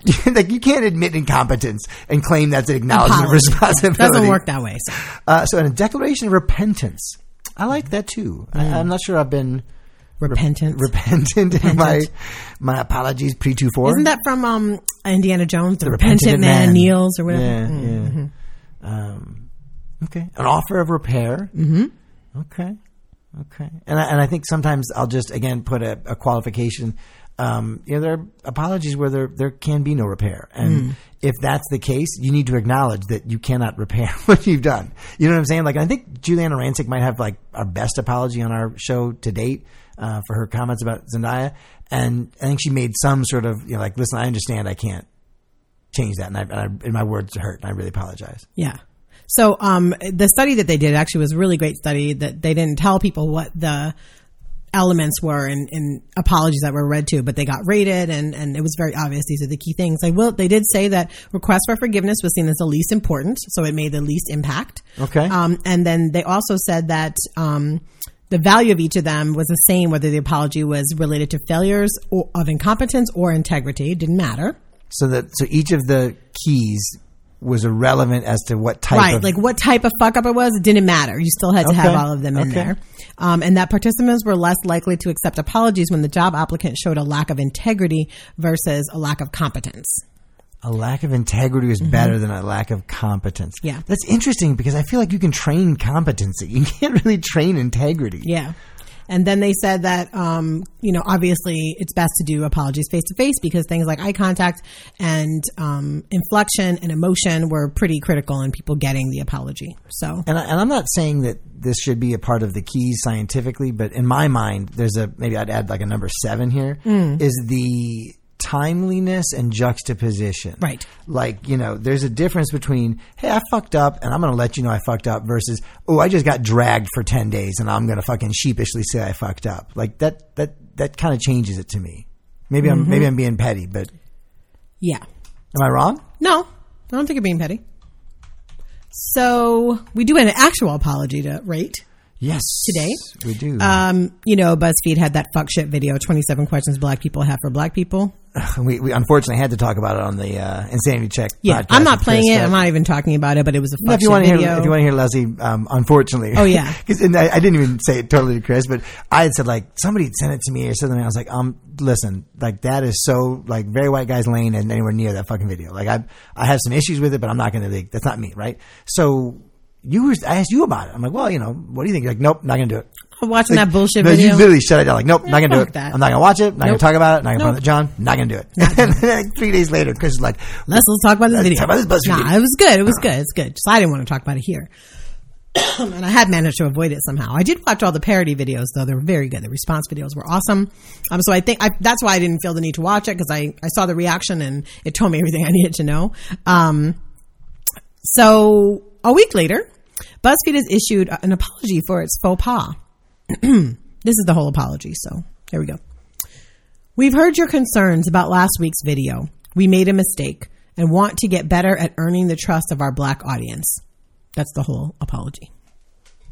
Rate it. um, but the video's still up there, right? Sure is. Okay. Mm-hmm. Uh, hmm. I like Pia's uh, response. Only the most painfully white organization could see gaining the trust of our black audience as a goal, i.e., hire black people. Yeah. BuzzFeed says Pia that. Mm-hmm. Just and again, like I, you wouldn't have needed like I think one at a at a editorial position, black person could have put the kibosh on this, and then maybe like a, a larger group at a lower position, maybe like. 15 black interns could have, you know, had enough voice to be like, this is fucking awful. Well, I mean, this." there were black people involved with it, but the thing here I always like to make clear is black people do fucked up shit stuff too. So they're not like immune to Well, fucking and, up. and it doesn't mean that they, they knew the entire project and they had awareness of how it was. I mean, I've heard from uh, several people that work there that a black person produced it. The black people helped write it, so I wouldn't go that far. The point is that it, this was directed at a, a company that put this up. They th- this is this is their product that they decided to put and put out for the audience to to see. So they're responsible, as are the people that created it. But I mean, it doesn't matter who made it. It's offensive as fuck and stupid.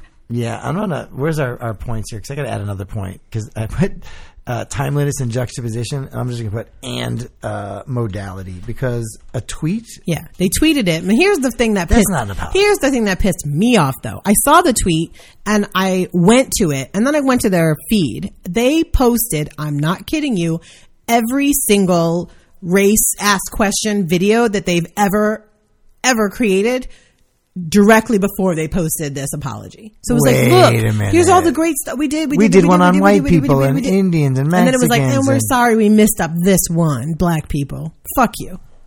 So, oh, my and- score, it gets a fucking zero. That's, that's, what it that's gets. not even sorry we missed this one black Fuck people. That- that's almost like uh, you black people are overreacting. You black you, your, your black outrage is not justified because look at all these other Dicks. communities who've been doing this too. dicks. Yeah, that the Rod and Karen uh, invoked the negative, and uh, I think this deserves. It's getting a negative? yeah, it's like a negative fifty, right, man. This, uh, this if if uh, Giuliana Rancic was perhaps the the best apology we've had, the highest rated. This is probably the lowest rated. Yeah. like because there's been other ones that like the actual word, like does the word sorry even appear in it? We made a They made mistake. a mistake. Mm-mm. That's no it. sorry. That's it. Um, they hope to do better. Fuck them. I mean, Anyways, is there an expression of regret? Not really. No. Is there an explanation? Not at all. None. Do they acknowledge responsibility? No. Nope. Any repentance? Not Nope. at all. Offer repair? They Nope. can't, so they didn't. Request forgiveness? no, no. no! Don't all. say that. They could. They could have pulled that fuck shit video down. Oh yeah, you're right. They could repair. You could. They the didn't. You're right. You're right. Forgive What are you me. talking about? They could have pulled the video down. That would have been a repair. You're right. They didn't do shit. They didn't do shit. And then on the, our new metric, the timeliness, juxtaposition, and modality, Bloop. super fail. Like the the ten things not to do. Wait a week. Yeah. After being dragged mm-hmm. and tweet it. Yeah. that just like fail. BuzzFeed. I think we're gonna Total we're gonna try and get another show in this week. I, I feel like we'll have a good apology next week. I have one that I posted today on the Facebook page that we'll be discussing, and hopefully it'll get a good grade. I, I think it deserves one, but it, I'll be interested to hear your opinion. But we, you know, we went. I said from good to bad. We went from Obama's lame duck blackness to Mm. uh, you know white people and apologies, and it gets worse.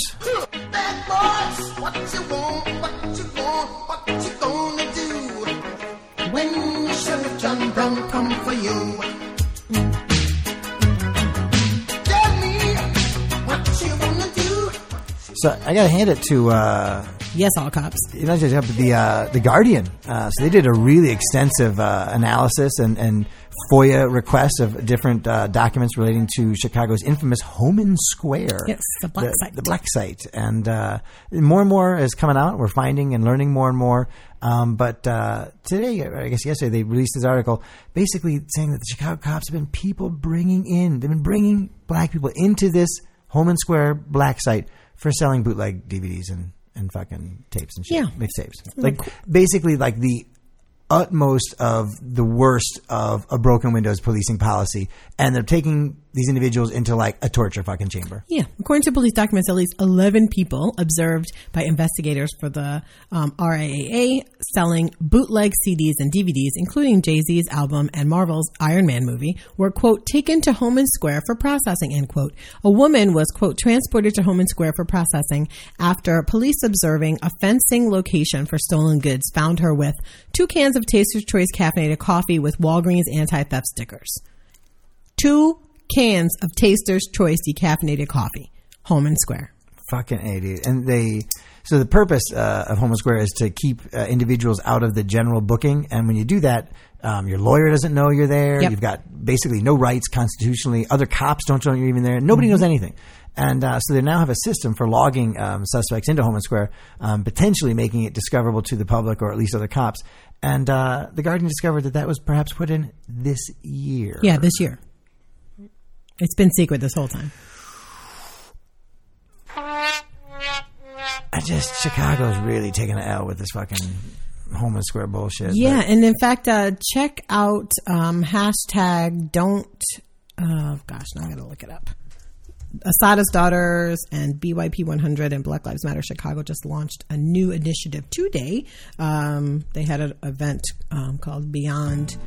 Um, by, Beyond by Anita, and they launched the new. Um, oh, it's Don't Pay Dante, and so they are looking to save CSU um, and really challenging um, the city of Chicago about the amount of money that its police department spends um, comparatively to um, the education, um, especially CSU, which is a public, mostly black um, school of higher learning. So Yeah, and that, that individuals went on a, hi- a hunger strike to kind of keep from getting closed and different buildings. It- no, that was a different school. That was a high oh, school. all right, sorry about that. But Chicago's uh, public schools then are compounding the the issue. But uh, we had uh, a tractor trailer. We hadn't done one in a long We time. We have a tractor trailer this week. Um, the Hold on, let me get my. Tractor trailer! So this week, the um, the um, trailer for Nat Turner's "The Birth of a Nation," which I think comes out next year, but it was um, I think the highest uh, movie bought at Sundance uh, this year, uh, and it was financed solely by um, the star and producer and writer. I don't think he's directing it. I don't think so. Um, so I wanted to watch that. Okay, I'll, I'll watch it on my end at the same time. Oh, okay.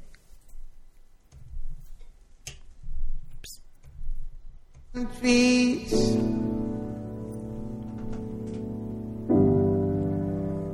Barren, strange fruit, Heavenly Father, we come to thank you for your word and your will. blood on the leaves.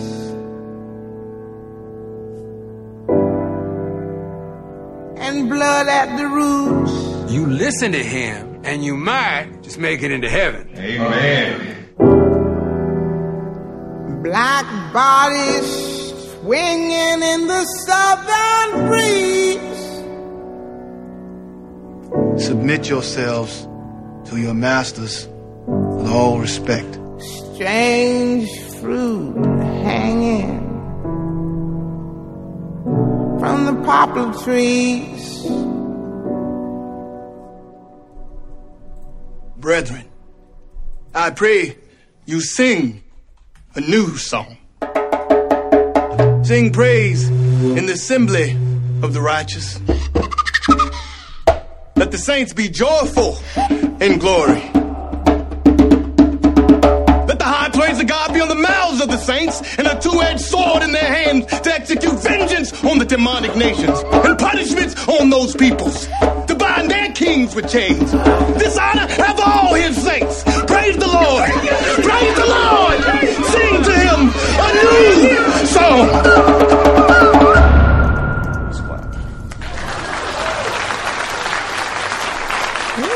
I'm here for that. My goodness, does that look good? Um, you know, I immediately thought, I think it was Rod that said, uh, you know, folks aren't tired of uh, slave stories and narratives. They're tired of slave narratives centered on the white people. yeah, this is not that. So a few things I noted. Uh, No, one is that it's like you said, it's definitely focused on um, the the black characters, which I think is fantastic and um, certainly something we don't get to see. And so I'm excited to see the movie and also um, visually. Like honestly, we could have.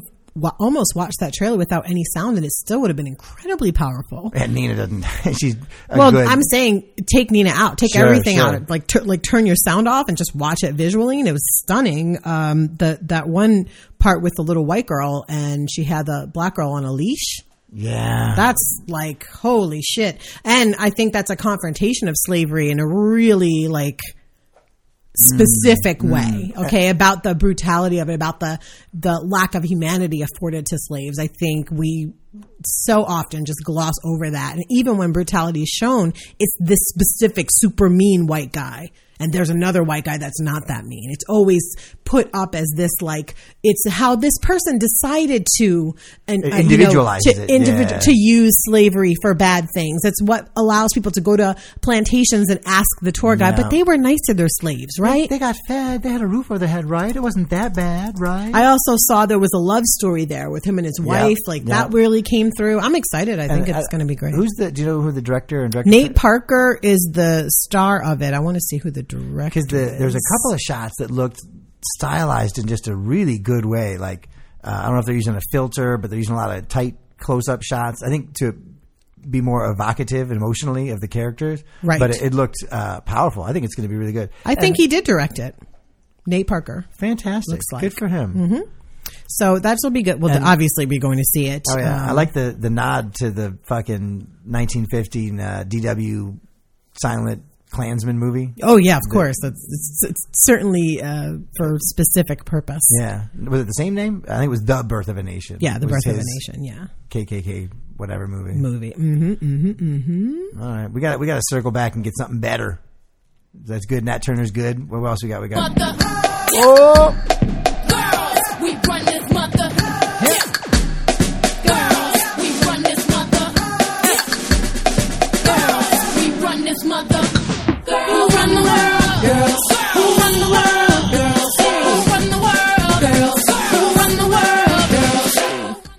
All right. So we have uh, dope black girls this week. I mean, black girls are just generally dope, but we're shouting out eight black women who managed to make history at Indiana School uh, School of Education this past week. All getting their PhDs together. It's so fantastic. They've been dubbed the Great Eight, and they're set to receive their PhDs from the university this summer in the same field. They uh, were all on different paths at different times, but they're set to make history at the Indiana School of Education, where they're all doctoral candidates. Meaning, uh, never, the Indiana School has never had eight uh, black female doctoral candidates ever. Yes. No, they have not. They're set to walk across the stage in May. Um, uh, so this is Nigeria Njoku, Demetrius Hutchins, Jasmine Haywood, Jahari Shuck, Tiffany Kaiser, Jada A. Phelps Molchier, Juhana Ann Rogers, and Shannon McCullough. Again, they've been dubbed the Great Eight. Uh, and it's really exciting. And That's kudos to exciting. them and Yeah. so wonderful. Um, Shuck, just their quotes have been just so beautiful. Um, Shuck said, We really value the fact that we need each other to deal with emotional expression. Um, Haywood said, when you're the only or one of a handful of people of color in a classroom, particularly when it comes to speaking about issues of race, you can often become the token or spokesperson. And they formed a tight bond that now has them set to receive their degrees at the same time in a field where black women are rare. Inside their sister circle, they were able to decompress their feelings that may arise with being one of the few women of color in a class. So they, they got there because they, their sisterhood. I think it's so awesome and wonderful and, um, just so cool. So kudos. That's fantastic. And I, I think I'm, I'm, don't think I'm mistaken, but I believe black women are the uh, fastest growing uh, among the educated. Uh, they're they're getting degrees and, and going to college and advanced degrees uh, at a great pace. So that's terrific to see. But even then, eight was a That's never happened before. That was an anomaly. Yes. Uh, not not for women, not for white men, but Black black women. women. Mhm. So, uh, Mediocre wh- white men. yeah, from dope black women to half-ass white dudes. What are you playing? Is that you? What is that? That's me. Oh no! What is it? She's trolling us mediocre white dudes. Yo, VIP. Let's kick it. Uh, uh. Really? I thought you were gonna. I thought for a second maybe uh, we were under pressure. Yeah, right. Stop, Rob. Yeah. Please. If you're gonna do, The- He's about as I- mediocre I as you can I was thinking maybe Informer, Snow. The No, but Average. that's not that. That's that's a very good song. So Okay, don't well, sleep on Snow. So James Cameron uh, is apparently making four new Avatar sequels, and uh, he's doing it out of spite, and, and uh, from a tweet. Uh, so uh, someone showed me a tweet. This is uh, in, in uh, Cameron's own words. Someone showed me a tweet by this woman Dana something, Dana Smith, and it was. I'm I'm paraphrasing here, but it basically something along the lines of, "See how many of you can name one character or one line of dialogue from Avatar." And the implication was that nobody could because the film, despite making a lot of money, didn't make a huge impression on people. So I got my team together and showed them this tweet and said, "You know what? You know what we got to do about this?" And we came up with lots of ideas. Just kind of put everything on the table. But the one we kept returning to was making four Avatar sequels Why instead of just one. Fucking and we were planning. The idea being that if we had five Avatar movies spanning, you know, like two decades or whatever, and people were constantly being bombarded with Avatar from every direction, something would have to stick. So really, it all started with a tweet, which is kind of amazing when you think about it. um, So his plan is mass bombardment of Avatar until someone can name a character. Right. That, that's your goal. That's there. A movie does not make, I think. But I can, you know, hey, I could be wrong. and you know what? A lot of people remember Jar Jar Binks for the wrong reason. You know what I'm saying? Like you could you could make a character memorable, just doesn't mean it's fucking good. And and I and I have to be. Uh, I don't know what the the term is. Maybe somebody one of the Jawners can make up uh, what this word is. But former Avatar stands that are now like, oh yeah, that shit did not stand up to the test of well, actually, this the, the whole thing was a joke, though. He didn't really. It wasn't really for spite. Oh, it's not. So why do you even say it? I thought it was funny. Oh, jeez, I thought that was for real. Yeah, I wish that was the reason. That's my point. I really do. I wi- I think it would be a really great reason. To me, it's like, okay, spite, I get it. His actual reason, we began to bump up against the limitations for our art form. Explaining that his original plan for three sequels was too restricting and that he needed more space for the epic saga he has in mind. Oh, if I said even longer winded rights of shit. Dude. Yeah, that's the mediocre Yay. part. The other part, I was like, eh, you're an asshole, but I get it. This shit, listen, James, nobody wants your fucking sequels. I, like I said, I used the when I saw it the, in the theater like 3D IMAX, I was like blown away. I was like, "Oh my god, it's amazing!" And it, like everyone, it wasn't very long. We're like, "Oh wait, that kind of sounded like Dancing with Wolves." But anyway, Kind of. I said I liked it better the first time I saw it. That it was called Dancing with We Wolves, walked out and that movie was offensive as well. So but yeah, the, the the movie itself is just like a visual cornucopia. The actual like plot and MacGuffin and other shit are just total crap. And Mhm. and CGI is one of those things that like I'm not saying it doesn't hold up well, but It doesn't. Well, the Moore's law of computing, right? The processing speed doubles every like six months or something. So if this is I don't know what is it six years old, maybe like nine or ten when he started working on it, shit's come a long way. yeah, very and, long. and it's not that he looks bad, but you know, I don't know. Nobody wants your fucking sequels. That's the long Nobody story needs short of four it. of them. Don't nobody need it. Four of them? No. So, very smart brothers. The one Damon Young was back at it again. He had an article uh, entitled Dear White People, here's 10 ways to tell if a black person actually likes you. And you wanted to read it here on the air. I did. I, Yes. I was pleased that there was, uh, you know, like I said, the, the solving the puzzle. There's Yes. ten ways to tell 10 if the black so person doesn't hate the reason you. why uh, Damon wrote the article is because they were looking at their analytics of the site and they came to realize that they have a little bit larger white audience than they originally thought. And so this was his gift to them uh, to write this piece that was Num- number eleven. If I write an article about you, yes.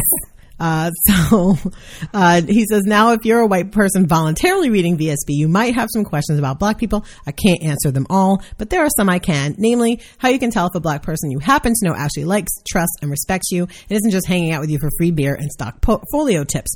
There are numerous indicators, but for the sake of time and space, we're going to do 10. And you know what? And, and uh, I gotta. Get, I'd like to know. I'm going to read them, and I- I, I want do, you do. to tell me um, I'm- the I'm- first time that a black person Okay. in did this thing for I got you, if they have it. I got you. I'm, I'm going back to his uh, his point about checking analytics. They Mm-hmm. came across the demographic information that informed me we had a larger white readership than I assumed. What was that demographic? What was that metric? Is it like Safari, AOL? Like what was the? I'm gonna have to ping him. But let's let's hear these ten uh, Okay. ways. So, number one, you're invited to places, spaces, and events that will be mostly black people. It's well known, uh, it's a well known fact that we, black people, are generally more comfortable in mostly white spaces than you, white people, tend to be in mostly black spaces, mostly because we're always in white spaces. Um, and we've gotten used to it. Um, so, since we're aware, most of you act plum fools run around nothing but black people. If you happen to be invited somewhere where your presence increases the white population by 100%, we trust you'll be able to handle it or we hate you and we want you to be really uncomfortable. One of the two. Yeah, 1998 Funky Buddha Lounge.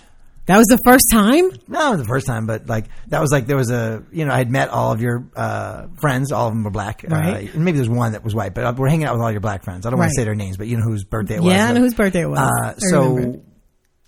I think there was the one person like, yeah, you know, you're like the whitest dude ever, but you're pretty cool. Like, it was, like that was sort of like, ah, you're not too bad. Like that was like almost the half dap. Right. And then, uh, we did a, we went to something else, maybe a dinner party, but I remember that birthday and, and get invited to the Funky Buddha Lounge. Um, and I That was like, oh, oh, all right. You I can, she thinks I can do this. All right. Number three, white is officially a permanent prefix for your name. So instead of just Kim, you're White Kim. Or if you were Hmm. Drew, and you'd be White Drew. I don't know if I've ever been white Drew. Haven't been White Drew. All right. I can see that not happening. I, I just don't. I don't think there's been an opportunity. well, I'm a very white guy though, so it's kind of like Yeah, so it's like, yeah, yeah, whatever. Uh, number four, you're allowed to bring the potato salad if you're invited to a black person's potluck and you're you volunteer to make and bring the potato salad, and you're not immediately doused with a bucket of chloroform. You've officially made it to the circle of trust. Uh, yeah, that's good. But you um, skipped the one about the reverse invite. Um, if a black person accepts uh, a white person's invite to an all white space, that could lead to their death. That's another. That's later. Oh, okay. That's one of the points. Not not there yet though. That's number two. Oh, did I miss it? Yeah, Oh, sorry. Yeah, we accept your invitations to all white spaces that might lead to our death. It's one thing to be the only black person in an office or even a nightclub in the city, but it gets a little hairy when we're invited to a white person's house for a dinner party or a camping trip or West Virginia. If the invitation is accepted, we trust you're not attempting to murder or eat us. And we also trust you made sure not to invite any of your fuck shit friends that will ask, the why does the black lives care about black on black crime? Yeah, I'm trying to think who I would have invited that would have been like I didn't. Uh, everyone I've invited to a space like that, we've already been friends. Like it wasn't like oh now I know. If that makes any sense. What do you mean? Oh, now you know. Like this is a data point. Like oh, this black person accepts me because they've accepted my invitation to this white space. Right. Any black person I've oh, invited Oh, you to a white they- you already felt accepted I've by al- them? I've already been pretty close with them. It was Right. I didn't need this data point. You Right. know, it wasn't like a. Uh, testing the waters, like Gotcha, gotcha, inviting gotcha. you or other friends to, you know, my fuck ass concerts and white spaces. Yeah. I've dragged you to enough fish shows for a lifetime. Yeah, probably. Too many. Uh, number five, you're allowed to touch, do, or cut a black person's hair. Highest level of trust, according to Damon. Yeah, I don't know when uh, the date specifically, but um, you know, there, there's definitely a like uh, a miseducation of, of Drew when it came to like black hair. Black and, like, hair, yeah. Yeah, I mean, just I uh, and I don't mean Well, and I had a relaxer then. Yeah. So I think that's even more. Like, well, and I, I would say I, I'm using the word ignorant in the the truest and Truest correctest like you sense. didn't know I did not know anything, Right. and uh, so I would ask, and you were polite, and you, it wasn't like you know I was bombarding you. or I needed to know, but there was like definitely like I'm like I understand what is a perm? Like what do you mean a relaxer? Why do you need a relaxer? What does it do? I don't get it.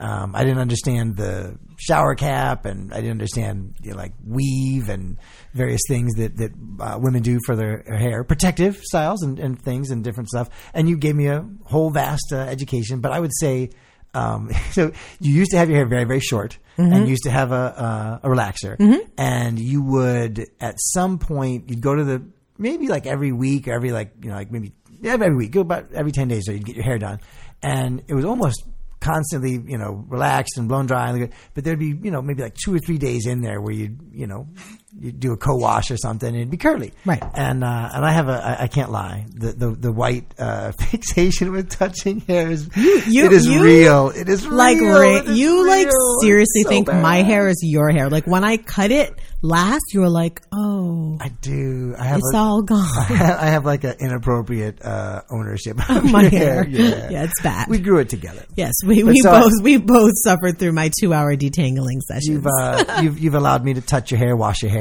and and you know, but for a long time now. yes. Um, You've ruined me. oh well. You have a black significant other, and no one cares. So I think you've got that one. I've got that one. Yeah. Uh, you say Does no something. I think no one cares. Yeah, I don't think so. Uh, you say something kind of, sort of racially insensitive, not Strom Thurmond racist, but mildly racist. 80s sitcoms racist, let's say, and it results in a conversation. So oh, yeah. I've been there. you've been there. Oh Mhm. yeah. I'm trying to think of an example. I can't. Uh, trying I I don't know. Well, sure. I would say your entire conversation with Ennis was kind of that, just to put a little. Oh yeah. Oh totally. Oh yeah. That's oh, yeah. what that was. Totally. I was thinking with you. I was Oh, it doesn't have to be. With No, you're right. You're right. I no was- I- other black people. I do. You're right. My entire conversation with Ennis was. I didn't. Uh, you're right. It was kind of racist. It was I- 80s the- sitcoms racist. My- It the- was. The, opening was in a in as polite a way as I could frame Why it. Why do you need the black Why does there need Miss to be a America? Miss Black America? Yeah. Yeah, That's yeah. totally 80s sitcom. And then like number two was like, what's with the Africa em- emblems and the pro Africa colors? Like, you know, would you be mad if I walked around with like Irish fucking? Lord have mercy. Oh yeah, I went full stupid. How about if I wore an Irish flag? Eighteen, man. Go ahead, do it, dude. You know better, you do better. I never even understand that line of thinking though. Like what take me back, Bay. What what really like what what led you to be like that's a rational thing to Uh, say it's to the, somebody? It, no, it's the, and I don't know what led me to it, but I'm sure it's the same factors that led people to say that same shit today. That the default is whiteness, and you don't know that. You don't think of yourself as white. You don't talk about white as a race. I didn't say what would I do walk around with symbols of whiteness. I said symbol of Ireland because Right. that's my that's why I think of myself as Irish rather than white. And because you don't think of yourself as white and you don't think of the race as white, when pro blackness and other uh, affinity things are, are, you know, rooms and spaces are, are made available, we feel excluded Mm. because the default is white. Right. So when you feel excluded, you question it. And then a way to question it is to play the fucking like reverse idiot fucking straw man devil's advocate. Like, well, what if I wore a shillelagh and a fucking four leaf clover on my neck? What would you do then? Like, it's, I, I don't know, but that's what the it's the it's the it's the immediate. I feel excluded, and now I'm gonna say, well, how would you feel? And it's it's exactly the. I mean, you hear that all the time. There's not an NAACP for white people. If there was, it'd be racist. Like, yeah, you're right. It would be. like, because the purpose of it isn't needed. So yeah. Oh. Anyway, you're, you're lucky. You should thank Ennis. yeah, I thank him all the time. So yeah. I've thanked him personally. Yes, I have. Uh, number eight, we say something critical of another black person while in your presence. If Duran is being an asshole and we like you and trust you, we'll acknowledge that Duran is being an asshole. And we might even agree with your assertion that Duran is an asshole. If we don't like you and trust you though, and Duran is being an asshole, Duran is just going to have to be an un- unacknowledged asshole. And if you dare bring it up that Duran is an asshole, we go into human resources. Yeah, and I it's uh, I, I didn't think this when we read this the first time, but Right. now I'm, I'm reading it. I kind of feel like with you and me, Yeah. uh, not again to focus on our you as the only black person in my life, but there's definitely a period of time where like I kind of like refrained from any critique of anything black or black persons ever because like like and then like there was like a period where I would like ease into like well I don't want to be like anti-black. And I'm not like I'm not sure why but I kind of think I don't like this person. You're like oh they're a fucking horrible person. I hate him too. I'm like oh thank God. Like I'd kind of come at it a little bit different Oh, so like I'm not trying to like I'm not sure but I'm not really thinking that oh no they're a fucking asshole. Oh okay good. Hilarious, hilarious. and I, I Um, probably still don't uh, mentally critique uh, black folk in anyone's presence. Uh, and if I do, it would maybe maybe be in front of yours, and it'd still be a, a, a qualitative in front of it. Like I'm not sure about. Uh, That's good. White people take notes on that one. That's a good one.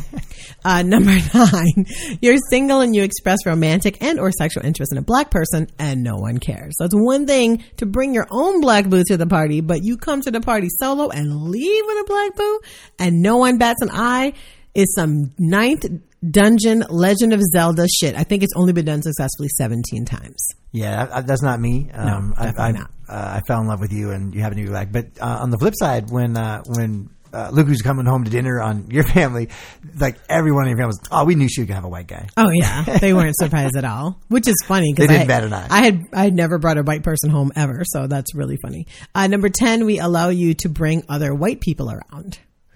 Hmm. Getting to invited, getting invited to game night is on this list, but it's the weakest thing on it. The invitation could be more of a social experiment than actual acknowledgement of sincere friendship. Maybe we just wanted to see how a white person would describe Wesley Snipes while playing Taboo. You never know.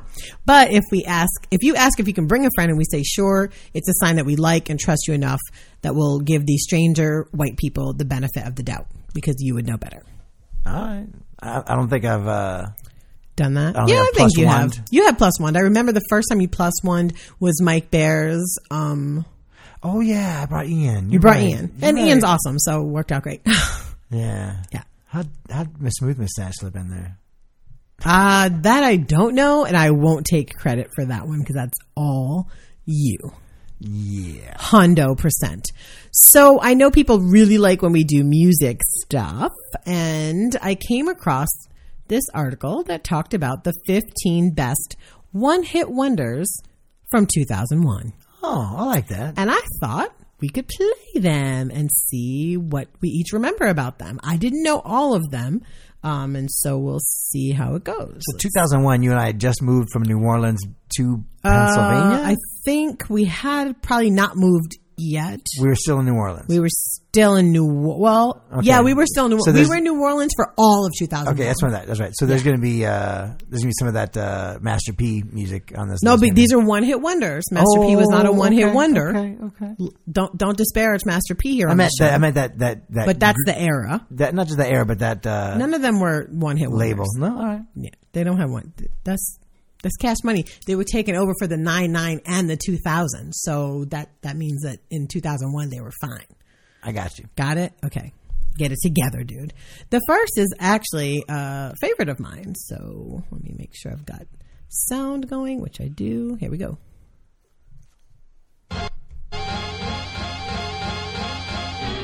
This is on our workout mix. Get your hands While he was scheming, I was beaming in the beamer, just steaming. Can't believe that I caught my man cheating. So I found I love this song. way to make him pay for it all.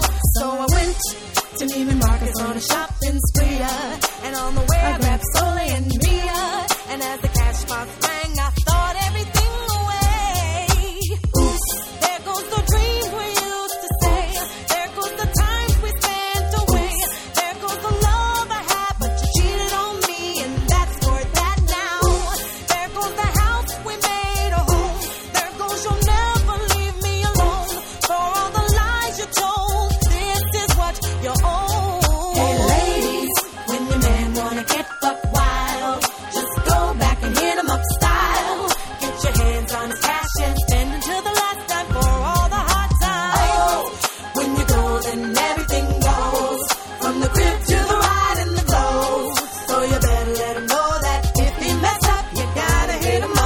So that was Blue Cran Blu I Cantrell. like that too. Hit 'em up It- style. It's Oops. on. the. we had a, a playlist for a long time that I'd work out to that had that on it. Yeah. Um, so I love that song, but you know, don't, the thing that it reminds me of now is, um, American Idol during, for some reason during Hollywood week for the past, like, I don't know how, probably since this, they've had that song as an option and the groups that pick it always do horrible. They forget the words.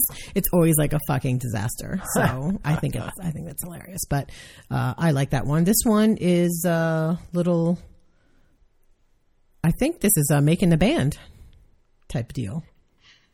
If I recall correctly. What's the band? Dream. Do you remember that was the No. first group that they put together, the girls group? Bad boy, that is. There's Bad Boy. We rock. And we rock. I see clearly now. And we rock. 26 bad boy, though. My name is Diddy. Remix. Pull them pedals off the flower, trying to get your way. You know what? I don't think that's the right version of the song. Let me see. This is the right one. See Diddy putting himself in there again though. Diddy, of course, it's Definitely Diddy. 2001. These were four girls. I remember this song. But only one of them could sing. There was like a sporty one, and then the one Hispanic girl could sing. It's funny. Diana, I think her name was. That's the one.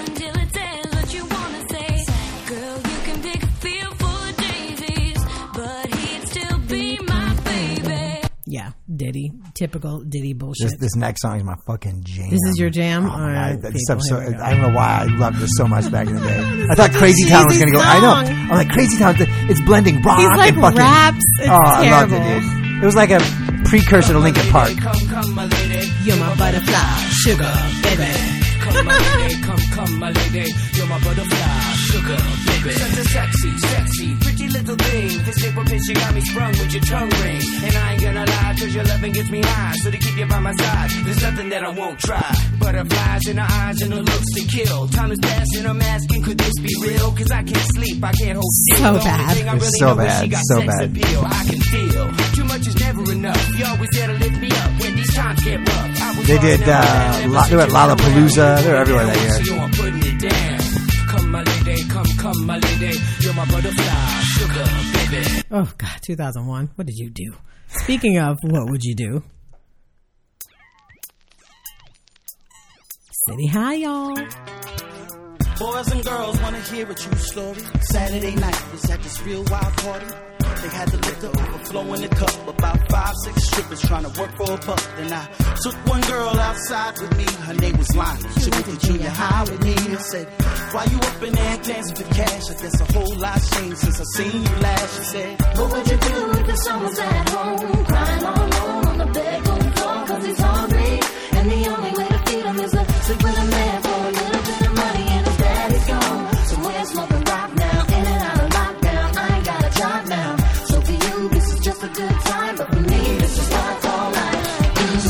First of all, City High had another song. So it's not quite one hit So I don't think it's a one hit wonder, but whatevs. This next song, I actually didn't, I saw it and I don't know what it is, but it's called Who I Am by Jessica Andrews. Let's see, maybe I'll remember it when it plays. It's a country hit.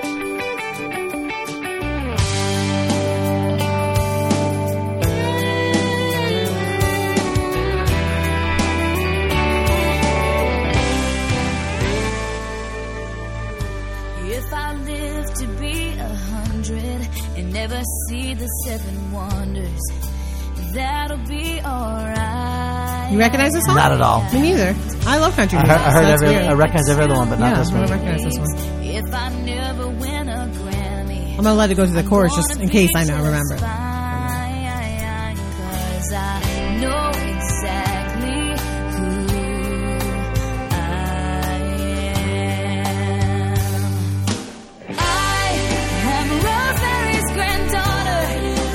Nope, don't know it. Mm, sorry. Uh, I love this next song. We might have to play it for a bit longer than the chorus. It's so good.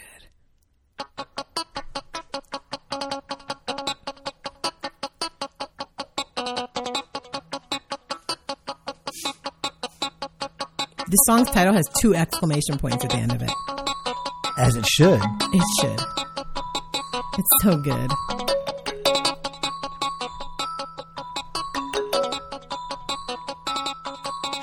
Was a six foot stallion, say a storybook thug. He was the kind that made you wonder how he put down the love. He had a hickey in his pocket, a fat rock in his ear. He made my heart stop palpitating every time he came near. He got a spanking new range, prototype wardrobe. His pants was sagging, he was padded,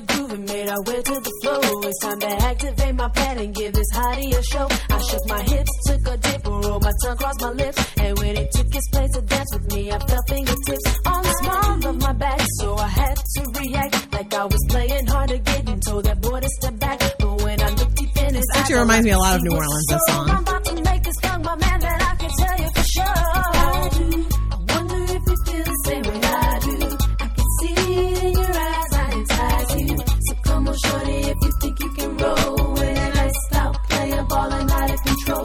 That was us in New Orleans, right? Out players. Yeah, and I think it. Uh. I think that workout mix might have even been like The totally hits. yeah, not totally hits, but like we were adding like you know Oh, hot like tracks. current yeah, songs. yeah, Right, right, right. That probably makes sense. And this was on there too Yeah, I'm sure. because we Um, just migrated to iTunes or something. Yeah, I think you're right. Um, oh no, this is before iTunes. Oh, you're right. We wouldn't have had iTunes then, but we might have had a, We had a mix. Yeah, it's some something. of mix. Um, so this next one is uh, from Eden's Crush, which was the first group that uh, Nicole Scherzinger First of four. was in in uh, 2001. I remember this one. They won uh, American Pops- Idol. no, it wasn't. It was oh, Pop Right, the predecessor. It was about a group though. Little wife. I was everything that you need, always in line. I was feeling you, loving you, feeling your desires. But that was then. Oh, it's so it's so early 2000s. If Oh gosh, all those synthesizers. Good God. I, I liked Nicole, but they, they try to give her an album like ten It's different ways from Just Sundays. stop. She gets too many chances. This next one also is from Pop Stars. It's "Daylight in Your Eyes" by No Angels. Do you remember them? I don't remember this song.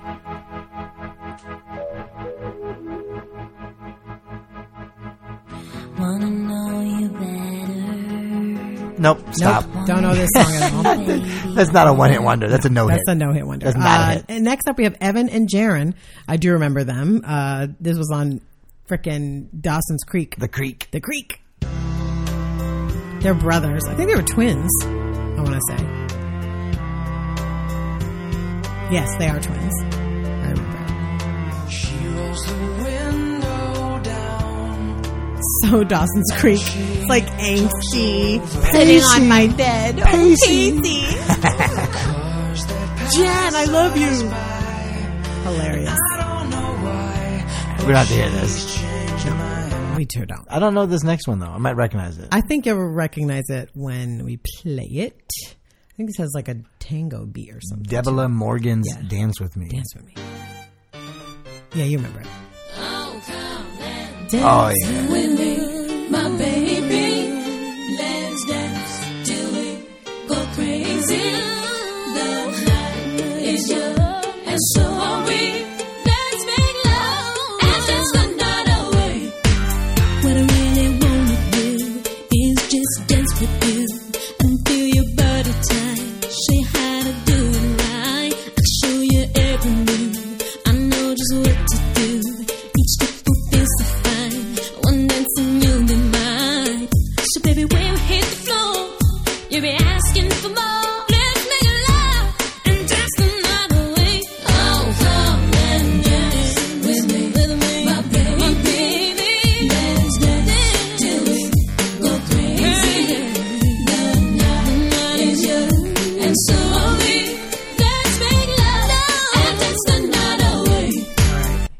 Was a good one. Yeah, I remember the song. Like when you played the beat, I'm like, oh, okay, but I wouldn't have ever known her name, the name of the song, anything else. Yeah.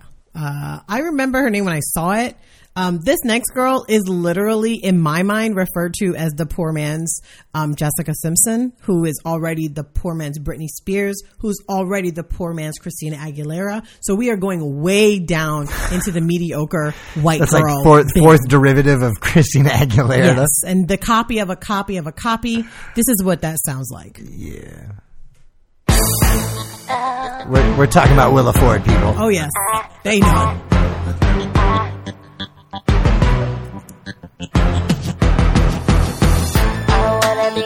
When you feel that I wanna be that when you feel that I need from you. Just let it be the song's on.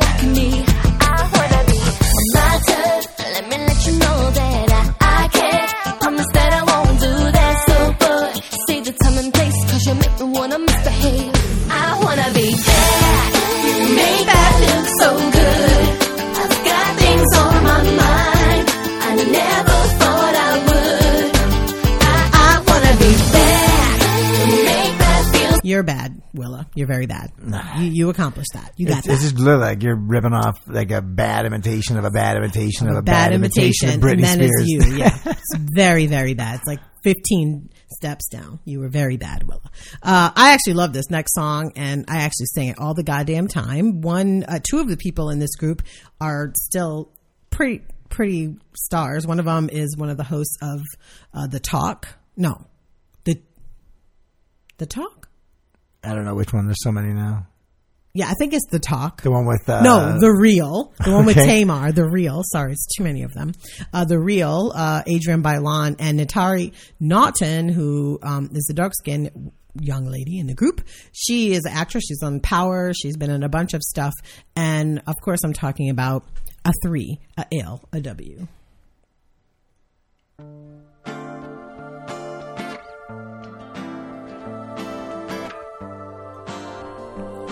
Now I'm gonna stop it here for one second because I know all the black people listening are about to make fun of the third girl in the group's lisp on this song because she has to say the word promises twice, but she has a lisp. Don't do that. Just let her say just just let it go, people. I've even seen memes. I'll have to look one up for you, Drew, because you'll find it funny. Don't make fun of her. I won't. I'm talking to the people listening. I'm getting a little tired of your broken promises, promises. Looking at your pages, seeing different numbers and numbers. Call you when you're studying, hanging with the fellas, the fellas. Hanging with my girls, you always getting jealous and jealous. I was with you when you didn't have no dollars, no dollars. Hanging at the crib, chilling with your mama, your mama. Never funded you, never brought the drama, the drama. Now you flip the script, player, please. No, I'm not the one.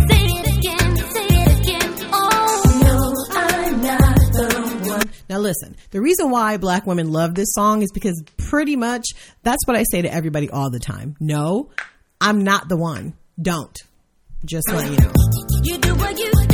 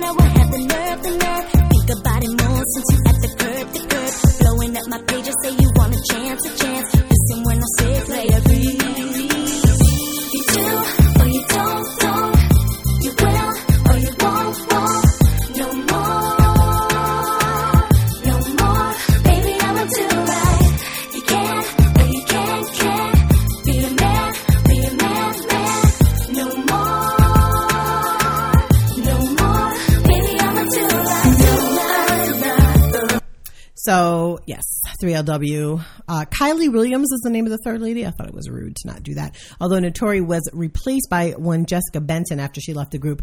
And when I say left, I mean that uh, Kiely Williams' mother, who is the manager of the group, physically kicked her out and threw a piece of chicken at her. Long story short, that's a real true story. Um, this next one is by someone named Mikaila, and I've never heard of it either.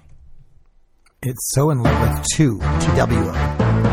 Interesting. Polyamory. A triangle. She's 14 and she. Oh, sorry, that was inappropriate. Now I feel dirty. I'm number one. There can never be no one like you. How come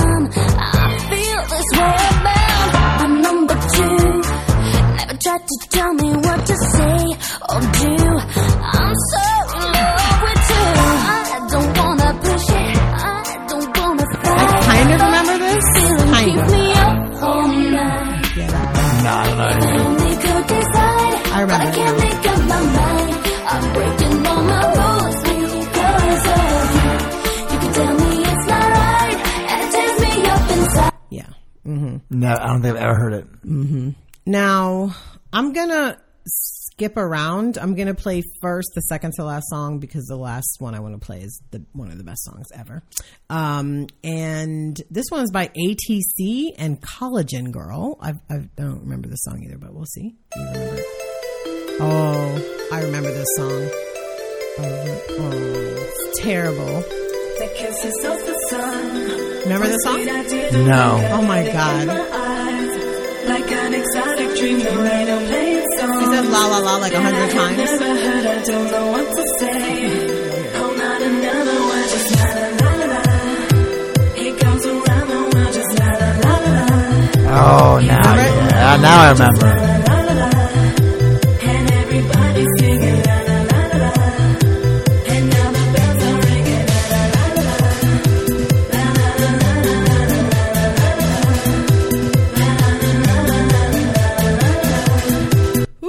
Get my pacifier, my glow stick. Come on, let's go. totally. This is on a um, album called "It's the '90s." like literally, that's the name of the album. It's funny. I I said round the world. I'm like, I don't think it. I don't recognize it. And then as soon as that, la la la la la. All right. Uh, so the final song on the one hit wonder list, and it's sad that she's a one hit wonder because her voice is saw this. insane. She's so amazing. Uh, let's play it. Baby, let me explain to you what I'm saying. What you saying? It's not even like that. It wasn't like that, but I saw you. Baby, I don't love her. You don't love me. You know what? I don't even want to talk. Uh, this should have been on our uh, R and B uh, dia- dialogue or Yeah. monologue. Uh, She don't mean nothing to me. Storytellers. Yeah. She was just telling me. Re- Reggie probably would have got this one too. Ain't nothing else to Sunshine Why I do like this? Baby, damn. Come home late. It seems you barely beat the sun. Tapping my shoulder, thinking you gon' get you some. Smelling like some fragrance that I don't even wear. So if you want some loving, I suggest you go back there where you came from. Day to day with you, it's always something else. Working my nerve. God knows that I don't deserve what you put me through. Cause I've been so true to you. For you to come at me with another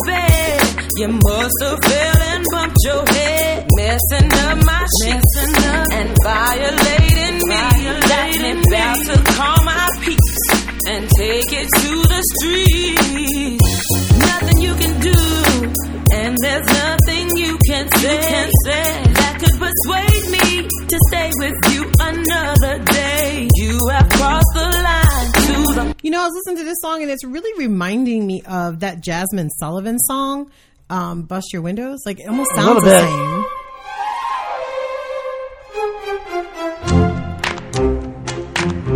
Not exactly the same, but There was another one you played that I thought. Reminds me of Uh, what was the one you played earlier? I forget which one about. Uh, wasn't Blue Today? Control? Yeah, on this list. Oh, yeah, Hit 'Em Up where, Style? I don't know if it was Hit Up Style. It was one of them where it sounded a lot like Fantasia's. Uh, I need a six foot. Uh, I need a good man. You know, Fantasia's. Oh, yeah. Six foot four. Blah, blah, blah. I can't remember that song, but I it, love that one of the ones you played lyrically and uh, otherwise reminded me of that. oh yeah. Yeah, I don't know why. Hmm. I wonder what what is the name of that song. Uh, let's see. Let's look it up. Now I want to. Now I want to listen to that song.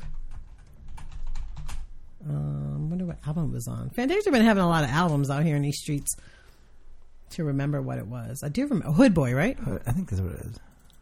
This one. Yeah. Oh yeah. What year did this come out? Uh, you gotta understand what I'm talking about. Talk about in this one.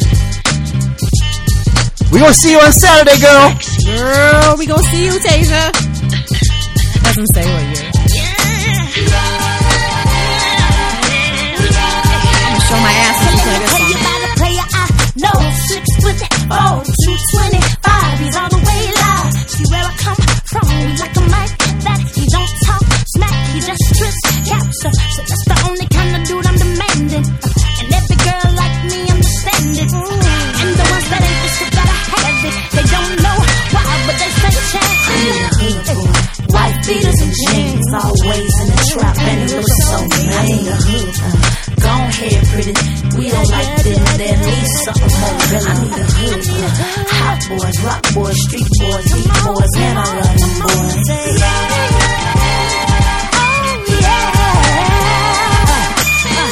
He knows how to treat a lady, but he won't let you get too rowdy.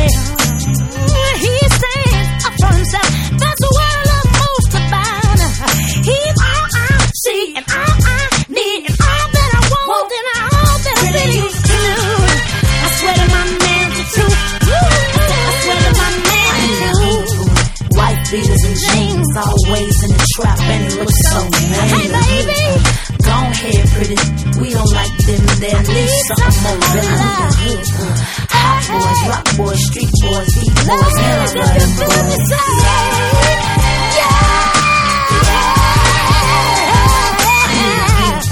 White beaters and jeans, always in the trap, and he looks so mean. Go ahead, pretty.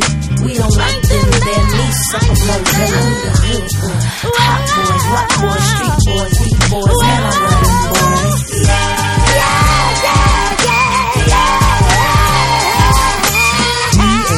Yo, Fantasia is the truth. And uh, if y'all didn't know, our uh, Yeah, please. that Oh, is that's Aunt Bunny. Aunt Bunny from the Fantasia, Fantasia, show. that's What was right. her uh, reality show called? I don't remember what it was called. Mm. But yeah, Yeah, please. From where you got it, I'm the hottest around there. Know it when they see you rolling them polars around it. With the top down, feeling the This is my favorite Destiny Child. Is it? I love T.I. Guys with the chrome wheels at the bottom. I, you know I love T.I.'s music. I don't love T.I.'s. Yeah, I was gonna Ti is fuck shit. He's one of them problematic people, but I love his fucking flow. I can't lie. You gotta be G's, you way out of your league. We like them boys leaning. Open them out the grill gleaming, gleaming. Candy paint, keep that whip clean. She didn't let me play anything. Always what you gonna play? I had something queued up. We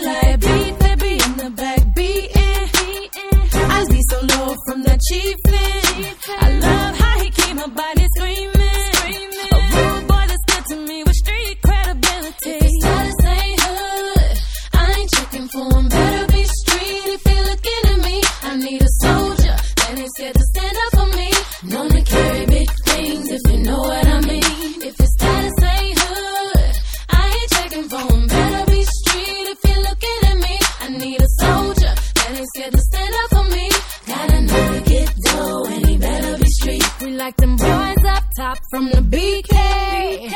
Know how to flip that money three ways. Always riding big on the freeway. With that East Coast slang, that is country girls. We like long cut teasers with the deep waves. So quick to snatch up your Beyonce. Always coming down, popping our way. Telling us that country girls are kind of girls they like. All right, what you got? I was gonna put that on. Oh my god, it's literally on the screen right now. Too I'm late. not even kidding. Ooh, turn that shit up. Yeah. Don't get. Happy for But you nobody. I bought my homie. I'm not even kidding. This reminds me of the era perfectly. Literally on my screen right now. Can't wait So to come out there. I know what's gonna be next. Too. I'll pull that up. Heard some like down on the floor. Uh, even louder, we got shooters. Yeah, shooters. Yeah, yeah, yeah. I turn around, I was staring at. Hello. Watch his door, got security good. Check. Jump right over counter, point that winky teller. I'm the shooter, shooter, shooter. Let's go. My hands up, yeah. my hands up. Yeah. They want me with yeah. my hands I up. They, no, I think they want me. Shoot up. But no, I can't do it. Get up, yeah. So many doubt, cause I come from the south. But when I open up my mouth, all come out. Good. I hope you edited. This is edited like every. That's edited. Well, and it's, this guy even uh, talking about like problematic. Like there's a is it a homophobic slur Yeah, in the in the verse? really- it's bad. It's not. It's not exact. I mean, it's it's good music and flow, but it, it problematic. Yeah, as hell. Mm-hmm. What, what are you gonna play next? Uh, let's see if I can get it up. Oh, I could, I knew that too. I, Chaos bitches. You don't have to turn off the red light. Scotty, I'm in the building. I'm a Scott Storch. This is the Scott Storch era. I'm in this business Better grab the umbrella. I make it rain. I make it Rain. I'm in this business with terror. Got a head full of stacks. Better grab an umbrella. I make it rain. I make it rain. And doesn't R. Kelly have a verse about like dragging women to his room and shit? Literally, he does, like a caveman. We're gonna play it too. Watch. I make it. I make it. Here he goes. I be killing these chicks like major pain. When I make it, when I be like, let's do it again.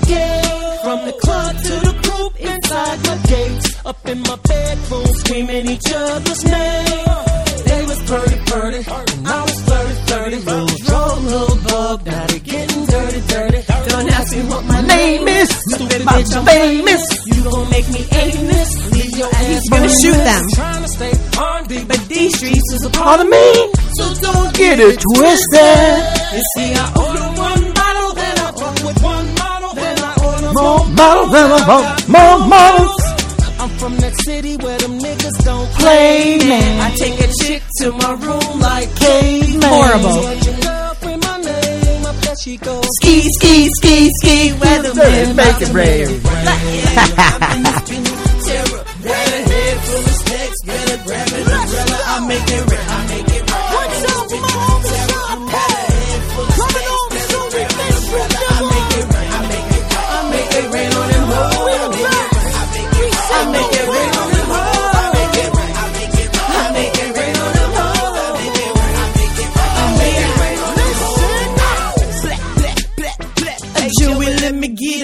young money and I'm on like the television, the weather channel, but I do not broadcast. I throw up more cash and change the forecast. Your boyfriend is lame. I make it rain on you. He never make it rain. Like Southern California. Where's your umbrella? Now get your raincoat, baby. I make it flood. Like Now you gon' need a boat.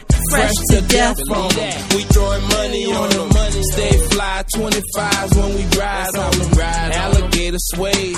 And isn't that isn't the the last verse about running a team on a bunch of girls in a van or some shit? He Yeah, had a whole bunch of cars or something. it's so bad. White rose for my He's literally talking about girl, them 26 running a train on girls. to the club, nigga, in a new fleet. All red doors up, doing it like a real G.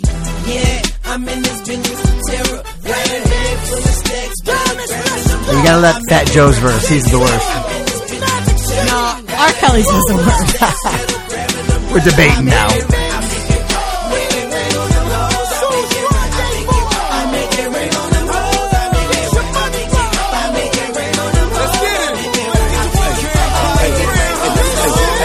Speaking of T.I. Forty cal in my jacket, twenty stacks in my jeans. No real boss nigga, do real boss things. We bout that shit, you just talking. Young Sam Ross staying out with my goons. In the 430 down the strip, I zoom in and drop a January, but it feel like June. Big Glock, I can make a real big boom. Make move like a young tycoon. Come through like a young typhoon. Category three, don't be category me with these niggas like to get a better salary than me. Yeah, hell, Here's the best line here. Numero uno. Blood Pussy Club, Sex Any Stripper, you know. Missy get all the hoes to the teach them shit they wanna know. Fuck that pussy ass to four girl, make that bucket a pot of gold. It ain't no money like Remember Crispin used to dance to this song all the time. Ain't no bitch getting none of my money. That's why the money got a clip to protect her from it. She gotta ride for the A, pop for the A, lean for the minute to be out for the day. Pop the metal, we're looking hot. Stilettos got the rock with the bezel on the trigger finger. Boss bitch in the ghetto, my Spanish trainer. Talk shit to a nigga with a blammo beamed up. When I see her, got a hand on my B and I gotta give her one of these in the back of the team truck. Yeah, I'm in this with terror. Got a head full of. Better grab an umbrella. I make it rain.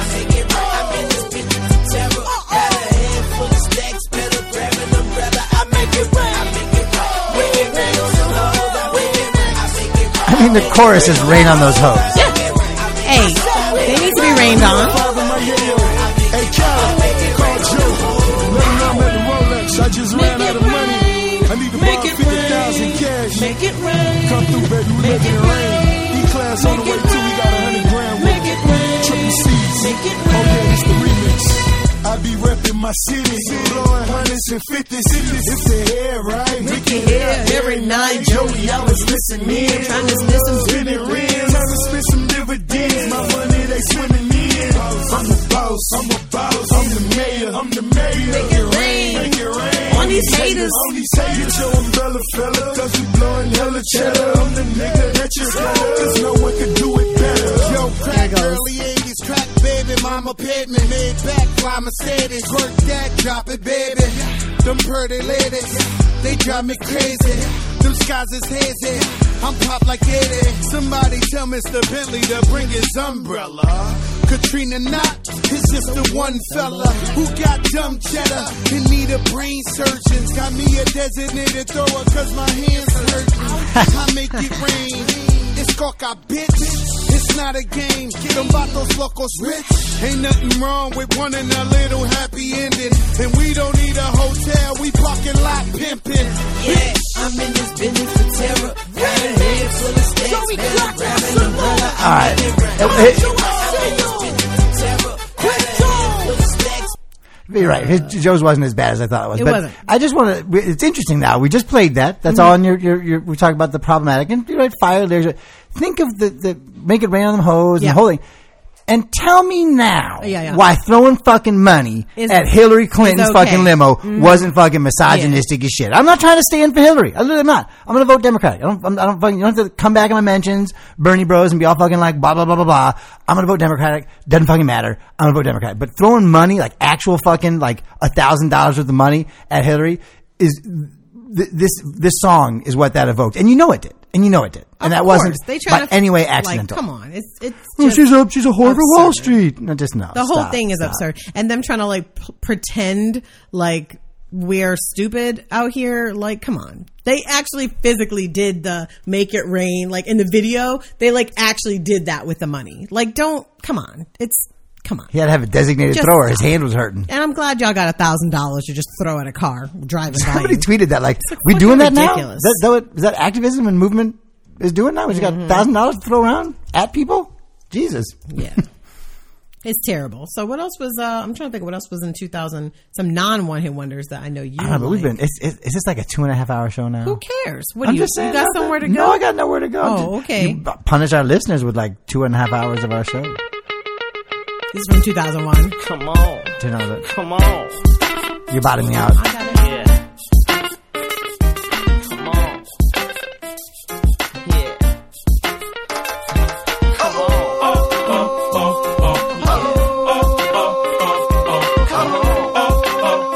Parties where you're at, just let me know. Don't be tripping when you see us in the club. Just show a little love, represent your side like me. Round here, if you slip, you catch a hot one. One shot, a couple of them down one. Belvedere in the rear of the club, pulled up on dubs, and we about to go and buy the bar up. So, so, for sure we ain't playing. Hang with no lames, walk insane. Hey, where the party at? Girls is on the way with a Bacardi yeah. Yes, we do. Bottles and models talking all of that. Uh-huh. No, I can't forget about my love. Where the party at? And all my girls.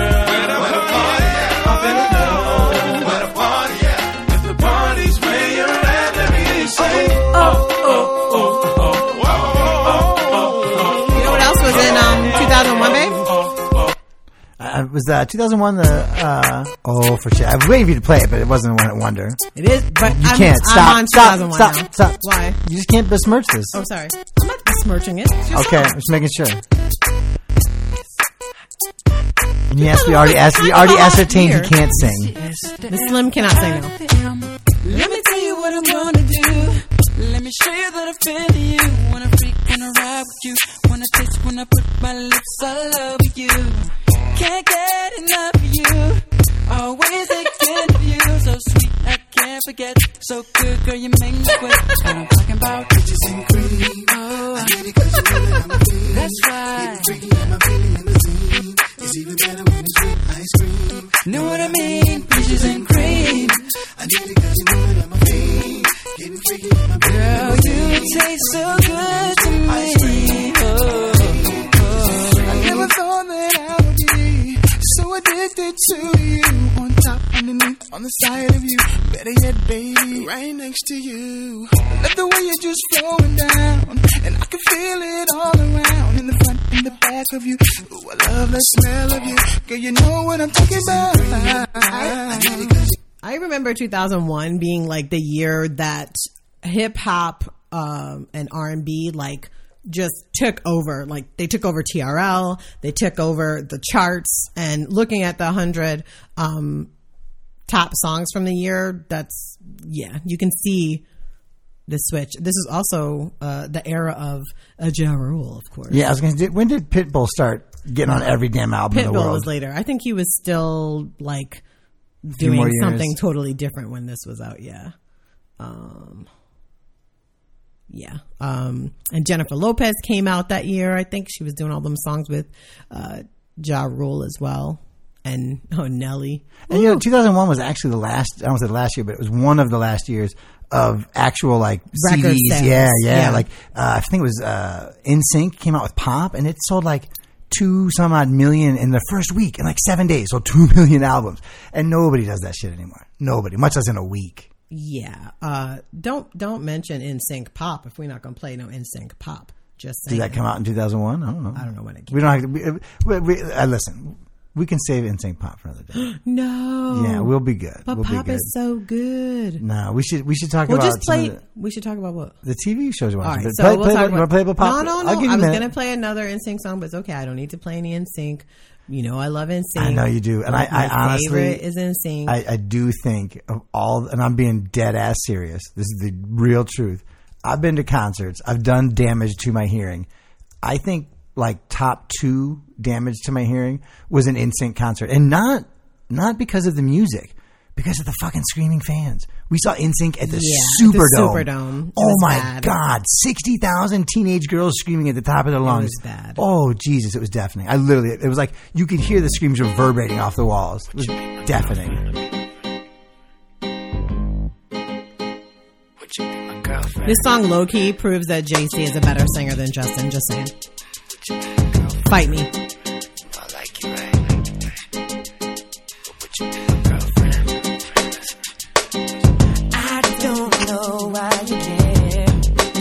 This verse. He doesn't even know you're there. Oh no. 'Cause he don't love your eyes. And he don't love your smile. Girl, you know that ain't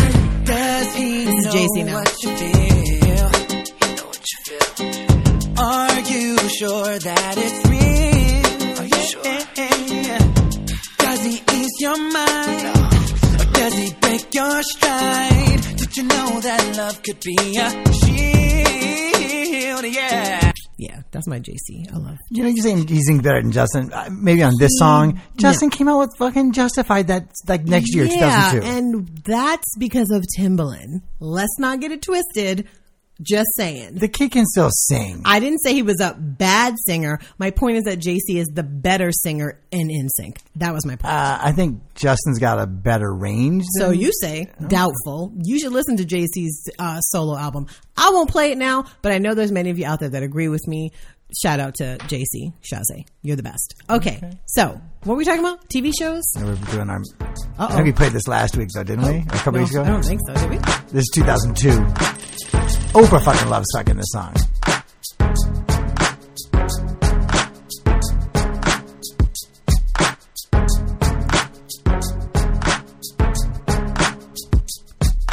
It's a long intro. It is. appreciate if I can produce more music again. Jesus. How many more bombs we gonna get here? Bombs 50? we getting here, people. One more. It's Vivo. I had to do this to get the swear go, words. Go, go, go, go, go, shorty. It's your birthday. We gon' party like it's your birthday. We gon' sip Bacardi like it's your birthday. And you know we don't give a fuck. It's not your birthday. You can find me in the club, bottle full of bub. Mama, I got what you need. You need to fill the buzz, I'm into having sex. I ain't into making love. So come give me a hug. You're into getting rough, you can find me in the club, bottle full of bub. Mama, I got what you need. You need to fill the buzz, I'm into having sex. I ain't into making love. Clean version or whatever. Uh, well, the YouTube, unless you like sign in and shit, does all kinds of weird stuff. That's why you got to go on Tidal. That's where I get my music from. okay. Mm-hmm. I'll know about it next time. Tidal. So, uh, fucking 12 Monkeys is back, yo. Twelve Monkeys is back. I don't know how to feel about it. Um, I thought the episode was good, but of course the ending of the show, the episode was really good, and I think it's interesting seeing this kind of like a reversal of um, uh, why can't I not remember their names now? The two main characters, are the guy and the girl, that they they almost have switched positions now in terms of not just where they are physically, um, because that's what happened at the end of the season, but also almost in their mindset, where it used to be he was um just like do anything, do anything, do anything, and she was like, wait, we got to think about it, and now it feels like that's Mm. that's flipped, and I love that. I think it's really smart. Hmm. Um, uh, Orphan Black is also back. Yeah, but you know, it's, it's That both, shit. Both Twelve Monkeys and Orphan Black. Yo. Like, I'm not saying that they're like difficult to watch, but like you can't be like eating fucking like whatever and not paying attention. Like, at least for me, I have to like concentrate a little bit. No, that show was a little. I mean, this this the season premiere was a flashback to basically events that Three happened seasons ago. prior Yeah. to the very first um, episode. the, so the first. She was the cop. What was her name? Beth, Sarah Beth. Beth. Yeah. So it was about Beth and what happened to her in the premiere episode of the show ever. Beth kills herself like Walks in, the, in, the, train, in the first like minutes. Yeah. So it's it was really great and great to see her interacting with characters that we knew later on, um, especially her partner. And one of the things I thought of was that we hadn't seen him with the real Beth and how different he is. As opposed to him With having to play off of Sarah, Yeah. pretending to be Beth, because that whole time he kind of was like something's off Right. here, You're even right, though it's right. Beth, something's off. And so it was great to see him acting more comfortable, I should say. It was a di- a nuanced, uh, Very in his role, yeah. So um, I loved it. I'm excited that it's back. And of course, Outlander is also back. God bless it. Sassenach. Sassenach. Uh, Fash. Anyways, that's um, going great and wonderful and beautiful and I like Outlander. It, you know, I it's a little bit uh, for for dudes. It's kind of like a female. You know, it's not just a, a female driven story. It's not just a heroine, but like the you know the MacGuffin surrounds the, the female character. I think then- beyond the MacGuffin, like good, better, and different, she's the strong one. in the- In, Absolutely. the show. The story's about Claire. Is, and I think that that even belies it because you can have a story about a woman, but it's still not her in the the the place of power in the story. And with Claire, and Diana's very good at this in, in all of the books. Claire is. You know, not just the catalyst, but she's the smartest one in every room she walks Yeah, into. and it's- it's- she's the one that everybody looks to for advice. Her husband, who's this huge hulking brute of a man, is like, "What do you? What should we do?" Like Right. literally, that's And- that's his go to like thing to to make sure is what does Claire want to do. I, so I remember think it's at, at some point almost mockingly saying like, "Oh, geez, you know, to make a female character strong, intelligent, you know."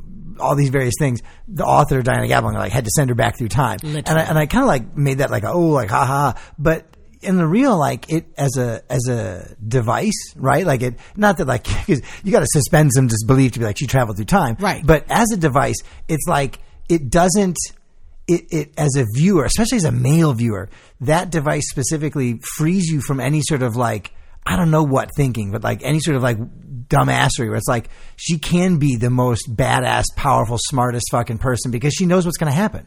She's and like beyond clairvoyant, that, but she's, like a she's nurse, got medicine. and she, Yeah, yeah, So there's a lot of knowledge she has that they don't, and so it does give the viewer. I'm trying to say it's it's not just that it's plausible or realistic. It makes sense. It makes sense. Like you see, like of course they're going to trust her. She's already like saved ten people. Like, Yeah, da-da-da. yeah. And not only does it make sense, but it makes sense in a way that allows the character to be pretty badass. Like I said, I, I uh, it, for a relatively female centric show, I don't know if men do or don't like it. Uh, I, I dig it. It's a really good show. It's very good On So, Starz. It's on Starz. Um, We, let's we see. started watching something else that uh, on was it Hulu? What we started watch? We started to watch The, the Path. path, uh, which I like. Uh, wait, there's I think Oh there's shit! two episodes. Dices. now. We oh my god, Dices. Dice. Oh Fucking a dude, Andrew Dice Clay's got a new Oh. show called Dice, Dice, yeah. and there's six of them, and they've aired three. But if you have Showtime, you can get all six at once. And we watched all six. We binged on it. It is um, So funny. a newer version of Curb Your Enthusiasm. Fucking uh, just hilarious. Andrew Dice Clay is a fucking riot. So funny. The one episode, if we're going to tell you guys to watch one, it's the third episode or is it the second? Second one. Second episode. Ego. Adrien Brody um, is the guest star on it. They don't always have a guest star, but he has starred on this one as himself, uh, but playing like a, I guess, He's a method. He comes to Yeah, Dice he's because like I'm a method actor, method actor, and I have yeah. a character, and the central um, character is like you know Basically, he thinks it's Dice. Andrew Dice Clay. Right. So I want to follow you around and learn about you and this and that. Yeah. And it's just fucking hilarious. so funny. Like really. Oh my god, just cracking me the fuck up, dude. Like really, really cracking me up.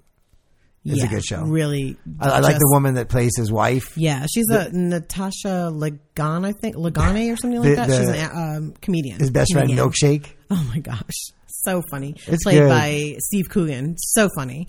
The show is really great, uh, and that's on. Is that on Showtime? I think it's? Showtime. Think it's Showtime. Highly recommend that. Mhm, for Dice. sure. hmm Let's see what else we watching. Well, something else on, on Hulu or something. Uh, we, the Mindy Project. We watched a couple of those. Oh, we watched that show about the mascots. Oh, that was kinda cool, the mask. Behind that the was kind of cute.